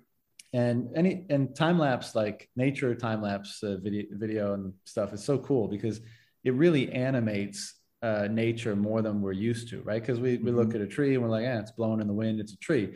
But when that camera is on there for like, you know, a week and you're seeing it at like 10x or 100x a time, you know, it these this form of life develops a personality much different than if viewed only in the time in, in the domain of time that you're used to right? You can see them like moving towards the sun and opening and closing and opening and closing and like it, it seems far more yeah there's an interplay there yeah. Yeah yeah it seems far more conscious almost in a, in a weird way.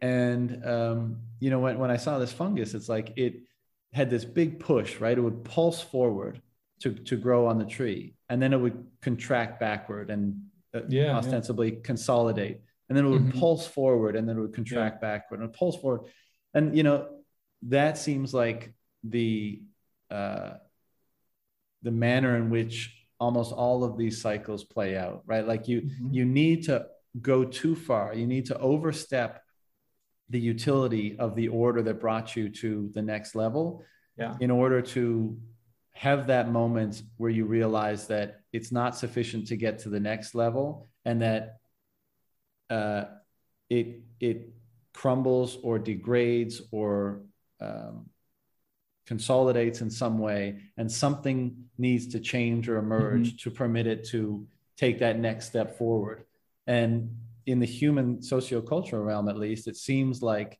it's uh, the pressure of things failing, right? Of, of not mm-hmm. working and something within us collectively saying like there needs to be we, we need to do something differently and then through the insights or innovations of certain you know remarkable individuals or groups of people um, solutions are conjured up and they're put forward and then the ones that are most effective at at performing that role are the ones that take hold right? So you could say like you know lots of smart people conjured up lots of different solutions in the political realm the technological realm the monetary realm whatever to try to address this problem but they failed failed failed failed failed until one emerged that took hold that seems like it might be a viable solution.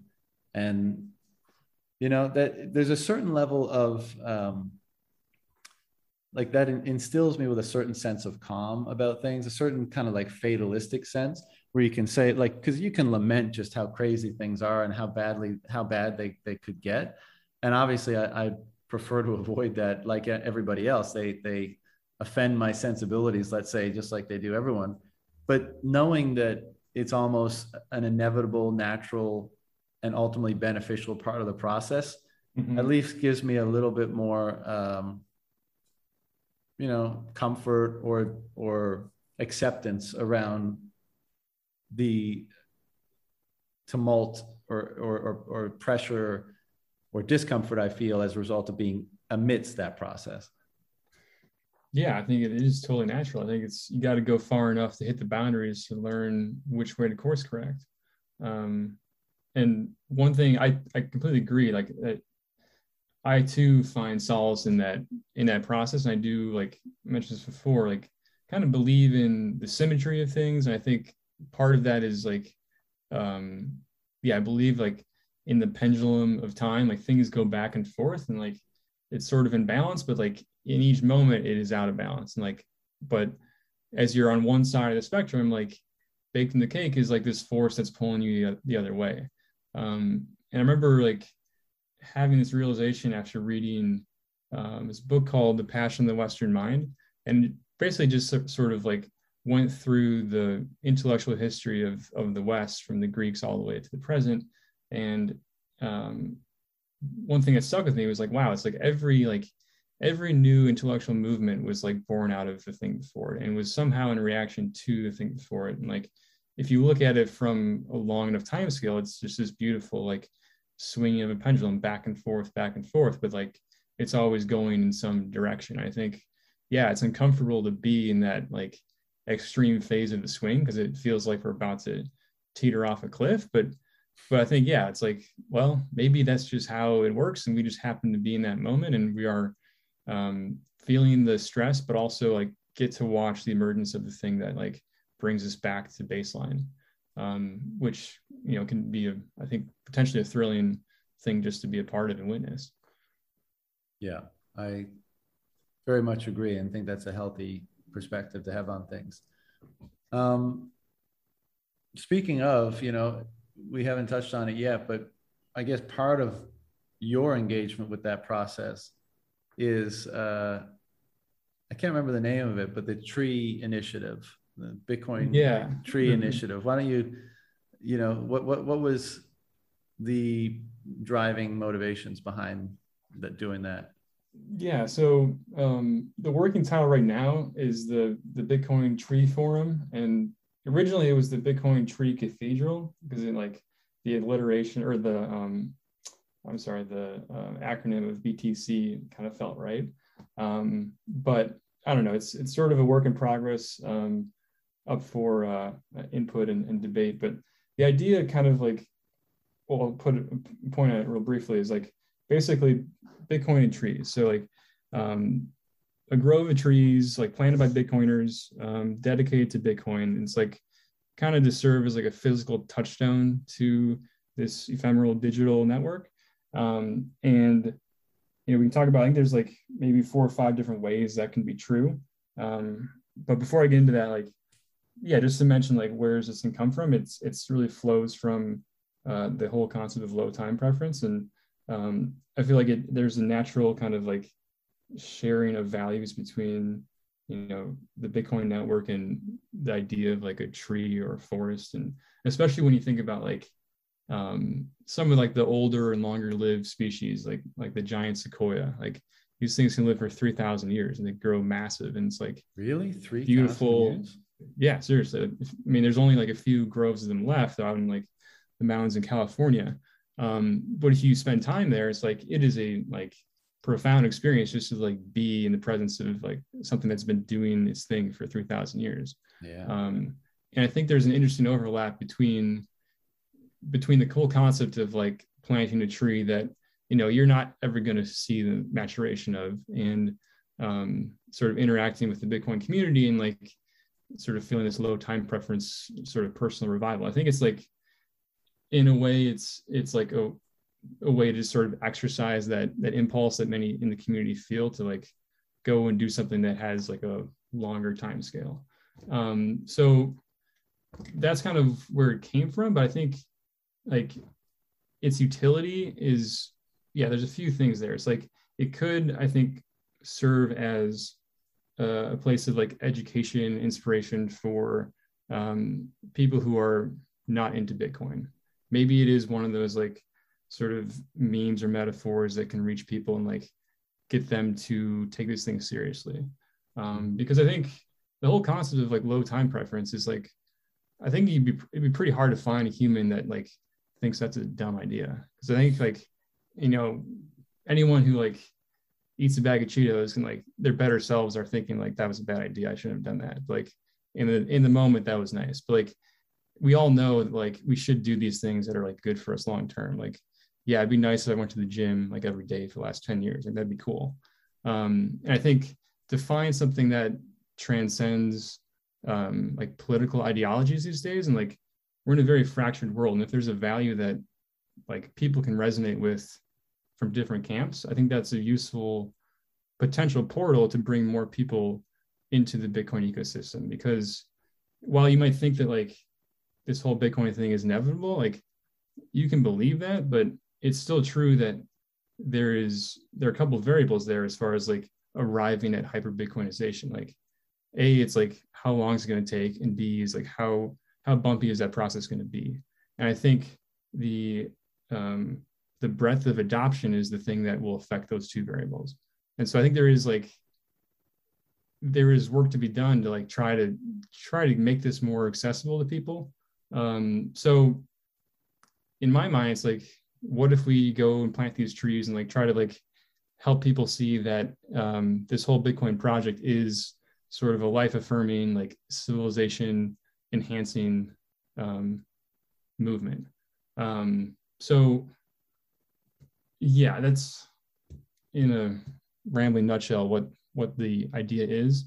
Um, and I think there is value in it. Like there's there's a few different things that ways it can bring value to the world. And I think it's it ranges from like on a spectrum between like for sure slam dunk, like it's definitely going to provide value to like more like pie in the sky potentialities. And like I'll kind of run through them real quick. Is like a I think planting these trees is like it's just a good thing for the world. Like these things are beautiful and like I think we as humans respond to to grandeur in like a like positive way. Like not everyone's going to be able to like surf a big wave or climb Mount Everest or like swim with a blue whale, but like anyone can just go and take a walk and sit down in like a grove of really big trees. And like I think they can feel something that like every human ideally should have contact with. Mm. Um, and well, yeah, that's, could, that's the idea of all that we were kind of talking about earlier, right? Like you're you're in the presence of something that doesn't at least fully register consciously the the, the, mm-hmm. the full impact or meaning of it right and but you you you know it it's like you know it's why people do it right it's why people go and hang out in forests it's why they go on uh, you know hikes to get views of the ocean or or climb yeah. mountains to get views of the surrounding area it's because like that sense of awe is filling you up with something that you can't that's that's ineffable ineffable but that you obviously place a tremendous value on mm-hmm. so yeah i think it's like within our power to give that experience to humans like a thousand years from now like and so it's just it's very simple to like order one of these trees online, you get like a little sapling in the mail. It's like costs like 10 bucks. You dig a hole, you put in the ground, you give it some water. Like it's a very low investment for, in my mind, a huge payoff, even though that's like potentially a thousand years from now. Um, but I think even the the activity of doing that, of like actually putting these values into action, is um, it is good for the soul. It is good for like you you can like maybe connect with your family about like oh these are this is like our heritage grove and like whatever our grandkids are going to see when and their grandkids are going to see like that's a cool thing um so that's like one way like like yeah net benefit like plant these trees i think the world is a better place for it. Um but i think there is like a way in which we can like tie this to bitcoin and like leverage that to advance the cause in some way. And that is like maybe um yeah you plant these these trees um you slap a qr code on a plaque and like maybe some description of like pointing people to some sort of educational resource. Like they're out for a walk in the park they see this thing and like maybe it prompts them to like just like check out bitcoin and go down the journey with like with an open mind. So like mm. maybe that's a good thing. Um maybe this is just a way for you and your local community to like find the other bitcoiners and just like you can meet up and like um, sort of grow the local bitcoin network. Um, take it one step further you could host a meetup in the grove um, and you can like try to actually convince some of your neighbors like here's this thing let's think about it in terms of like um, these long time scales and like it's not just a, like a get rich quick like magic internet money thing. No it's actually like this upgrade for civilization. Yeah. um and yeah i realize that like you plant a little sapling it's like a foot tall like it's not a giant sequoia. Like there's there's a a bit of like disconnect between you know the initial state of it and where it's going. But that's kind of the point is like we need to like use our imaginations to project forward and like a long time. I know like we're not really naturally uh, doing that in a day-to-day basis in our current culture, but um, I think giving people the opportunity to tangibly do that um, could be like a light bulb moment for some people. Um, isn't there um, some isn't there some quote about like you know the, the mark of a a high civilization is men who plant trees that they'll never sit under or something? Am I getting that wrong? Yeah, no, I think that is it's basically it. It's like like men who will not like live to see like grow like sit in the shade or something like that. Right. Um, yeah. Yeah. I think there's some, some Chinese proverb, you know, like the best time to plant a tree was 20 years ago. The second best time is today. Right. And that's true. You know, um, yeah. You know, I used I think, to. sorry. Go ahead. Um, well, I was just gonna say like, so these places can be like places of education, inspiration, like to sort of get the message out in a different way. That's like um, orthogonal to like the internet culture memes that are like circulating on Twitter because there's like a, there's a lot of people that are not going to be receptive to the style of memification that happens on Twitter, and that's okay. So I think like it's it's. You mean cool. not everyone's going to respond positively to the porn memes? Yeah, probably not. You know. so maybe we should think about other ways to do it too, and like it's all good. You just do all the things, and it's going to work out. And like maybe right, this is right. one of those things. But then like, what if a bunch of Bitcoiners around the world start doing this, and like we have this network of like call them like node groves, or like maybe there's a dedicated node for your local you know Bitcoin tree forum. You could use that to sort of like bootstrap like a parallel opt-in voluntary local government. Like you could use it as a way to just coordinate human action and just like tinker with like civics in a way. Yeah. Um, or maybe like one idea I had was like if people embrace this idea and start doing it, like if we had some sort of donation mechanism behind it where like we could um, attach like a maybe a lottery system and have that triggers every um, uh, like halvening that like pays out to someone who has like kept their grove alive for the last four years. And it, like I think it's like an interesting place to consider like how do we start building um, like Bitcoin native culture, um, yeah, and tying it to Bitcoin native events. And like, like you said, like maybe the this is not really the way to go about it, like consciously trying to bring into existence. But I think if we start doing these things, like the right sort of solution, some some good ideas will come up. So this is like yeah. my attempt to throw out an idea that that might even just like lead to the next idea.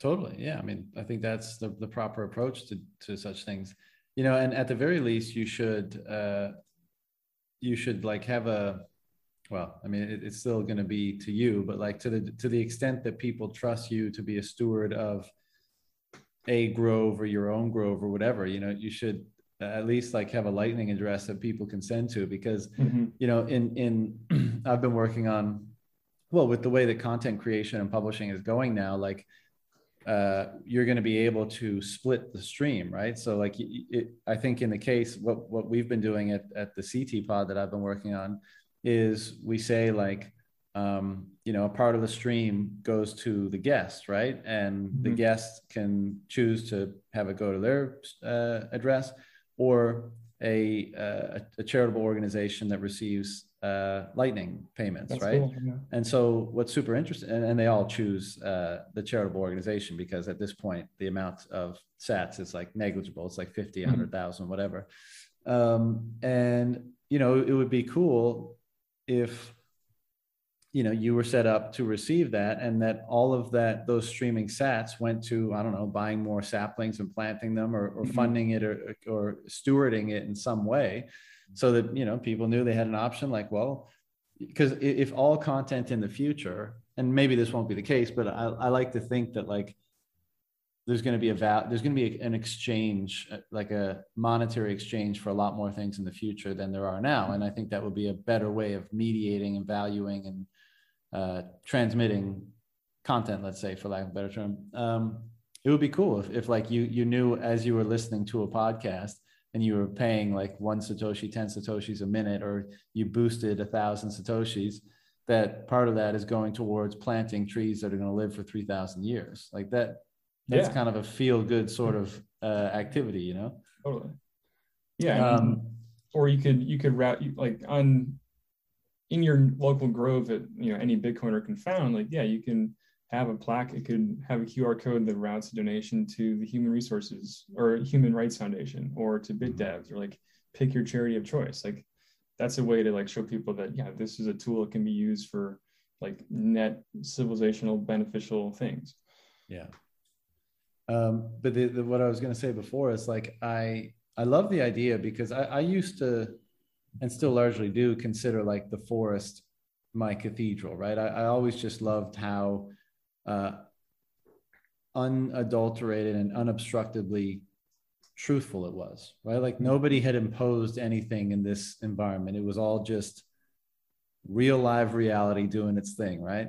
Mm-hmm. And I've, I've come as I gain an appreciation for at least the motivation behind uh, religious stories and how they can imbue work with with the sacred effectively and how that manifests in really amazing achievements like the building of cathedrals i've i've softened my former criticism on on viewing those buildings or institutions as kind of contaminated by uh, impure motivations let's say you know mm-hmm. and, and I, I can kind of parse that now and, and just really really respect and basically be in awe that whatever form of meaning was motivating the people behind this thing, it was clearly powerful because it resulted in the creation of something that stands the test of time and imbues one with a sense of awe and and is a representation of beauty and all that mm-hmm. kind of stuff you know so mm-hmm. um I, I, guess what i'm saying is i, I appreciate both uh, at this point but you know, you've obviously given thought to this, and you actually mentioned cathedrals in, in, in one of your pieces, if not more. But like, do you have any thoughts on like if if if Bitcoin is going to not only lower time preference lower than we've ever had before, but if it's also kind of a, a wellspring or source for the welling up of meaning within the individual, however that process ultimately unfolds, what kind of building or structures or representations of the meaning of that truth do you think will will be will bubble up? Like obviously what you just articulated is is one way in which you could do that. Do you think you know we'll we'll get back into cathedral building or will be some other manifestation of building a, a, reflection of both meaning and low time preference? Yeah i think so. I hope so. Um you know what? It's like I think in the future in which um, low time preference has sort of pervaded culture and politics and everything, I think like, you're not going to be a world class city unless there is some project that is is going to span generations. Like, you know, it wasn't in the past. It was more common for like, you know, a, a major city to like be building a cathedral and taking like 500 years to to actually happen and like that just doesn't happen anymore like there's there's the sagrada familia cathedral in barcelona and that's like that's the exception that proves the rule mm-hmm. um, and i think um, yeah i think it's only natural that like if a city if a conglomeration of humans that is like building this thing called civilization is like sort of reaches critical mass enough and is like like tapped into the impulse that drives civilization like the natural thing is going to be like is going to manifest somehow in some great like building or achievement that's going to take a long time it's going to take a lot of resources like people are going to have to like basically look 100 200 years in the future to like see the return on investment and i can't i can't really speculate into what right. exactly the form that's going to be but I do know that like like one way to express that is by planting a tree and like if you can get your hands on a giant sequoia and if you live in like a climate that permits it like that is a super super easy way for you to like do that yourself whether it be in your own yard or in your like the local park in your community like like yeah it's gonna take a thousand years for this thing to be impressive yeah. but like it costs almost nothing to do it all requires is patience and a little bit of vision and just like your local human node is going to be a, a better place because of it yeah. so i think yeah the more people are naturally tapped into that impulse like that just that just happens. It expresses itself in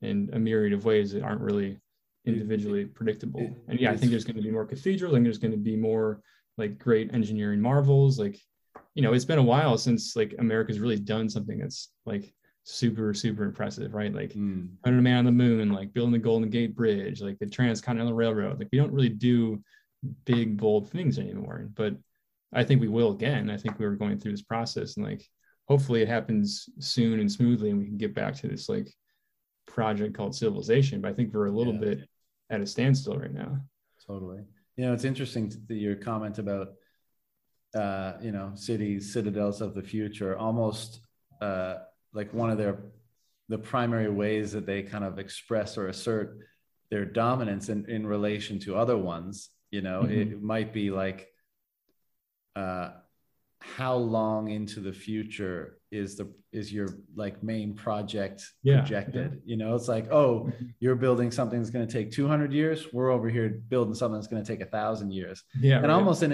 in an interesting way it's like that's almost a flex too right because because it's saying like we have the resources to mm-hmm. you know sure.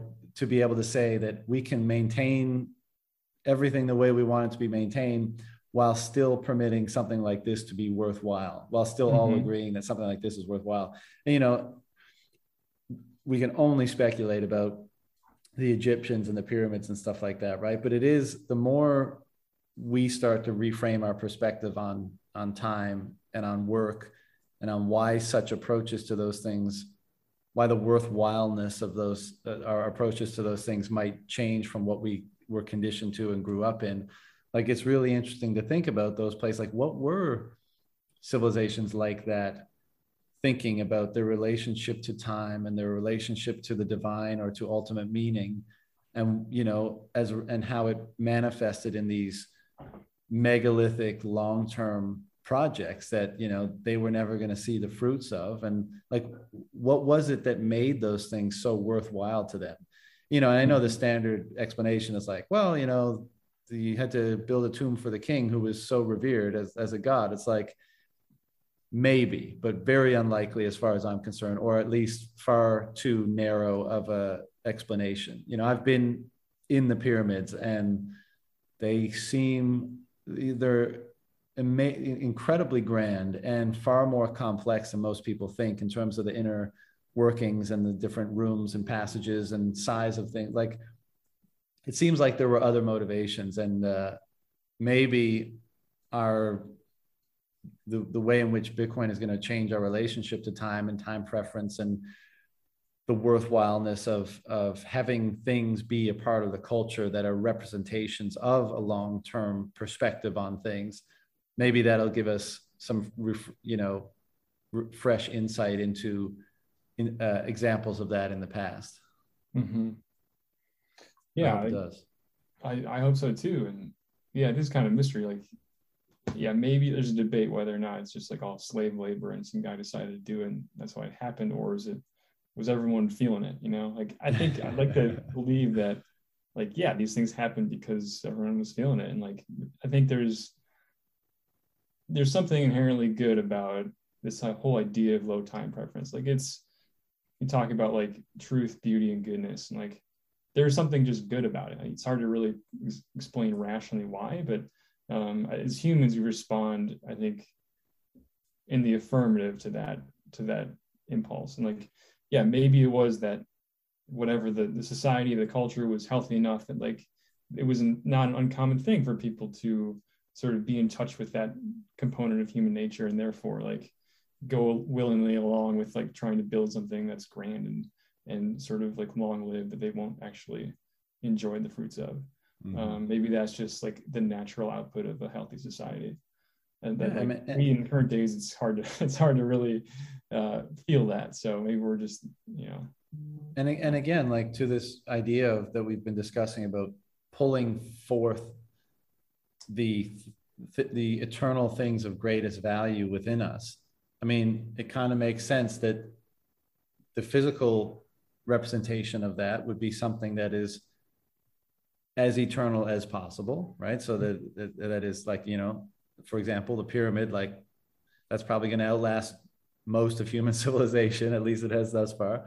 Um, and something, you know, of, of great beauty or at least awe inspiring, you know? So again, it's just that, that recurring theme of, you know, us trying to externalize or represent and create a symbolic tunnel toward to those things that are even if subconsciously of the greatest value to us. Yeah. Yeah i like that phrase symbolic tunnel. I think that that gets to the heart of it. Yeah. Uh, yeah my, my sort of one of the whole bitcoin tree forum idea is just like everyone can do it to some degree. Like this is a way that's accessible to anyone. Um, go out there plant a tree and then I think once that's done, there's some interesting ways to like sort of attach Bitcoin to it and leverage it to sort of at least try to convince your neighbors, try to like form some sort of critical mass in your local community. Um, totally. Maybe that's that happens, maybe not. But if if it doesn't happen, at least you know there's this tree that someone a thousand years from now will look at and enjoy and thank you for. Yeah, I I think uh, like I said, you should you know set something up so that people that want to contribute to that can mm-hmm. and you know if i can just open my phone and, and fire you like you know 10,000 50,000 100,000 sats on Breez and know that i've just planted a, a sequoia tree somewhere I, I I'd be very interested in doing that. You know, it'd be cool yeah. to link that up to to content publishing in the future, like I said. So, yeah, I'll, let, I'll, let, let me know when that gets set up. I'm definitely gonna work on that. But right now, I mean, I do have a website. There's like you can go on there and like buy some digital photos and you, there's like a you can buy a t-shirt and a bumper sticker. So there's ways to do it but um, i do need to integrate just like sat streaming somehow or just like bitcoin donations because obviously that's that's the whole point of this whole thing. So yeah. there's a mountain of things that's on my list and that's definitely sure. Well man um, this has been great. I, I appreciate the conversation and um, you know it's it helps me work through some of the ideas that i've been wrestling with. So I really appreciate it. And, uh, you know, if you, if, if you got any final closing remarks or anything, go for it. Yeah, I think that's it. I mean, I had a great time too. And, um, yeah, if anyone wants to, you know, reach out on Twitter and like DM me and we can talk about how we might want to, you know, work on this, this whole tree project or just, you know, um, talk about Bitcoin. I'm, I'm, I'm, I'm open channel. Um, so um, really appreciate the opportunity to come here and talk. And it was a lot of fun. Sweet man. Well, look, all the best, and uh, I'm sure we'll we'll do this sometime in the future. Cool. Sounds great. All right, brother. Take care. Take care. You too. See ya. Bye.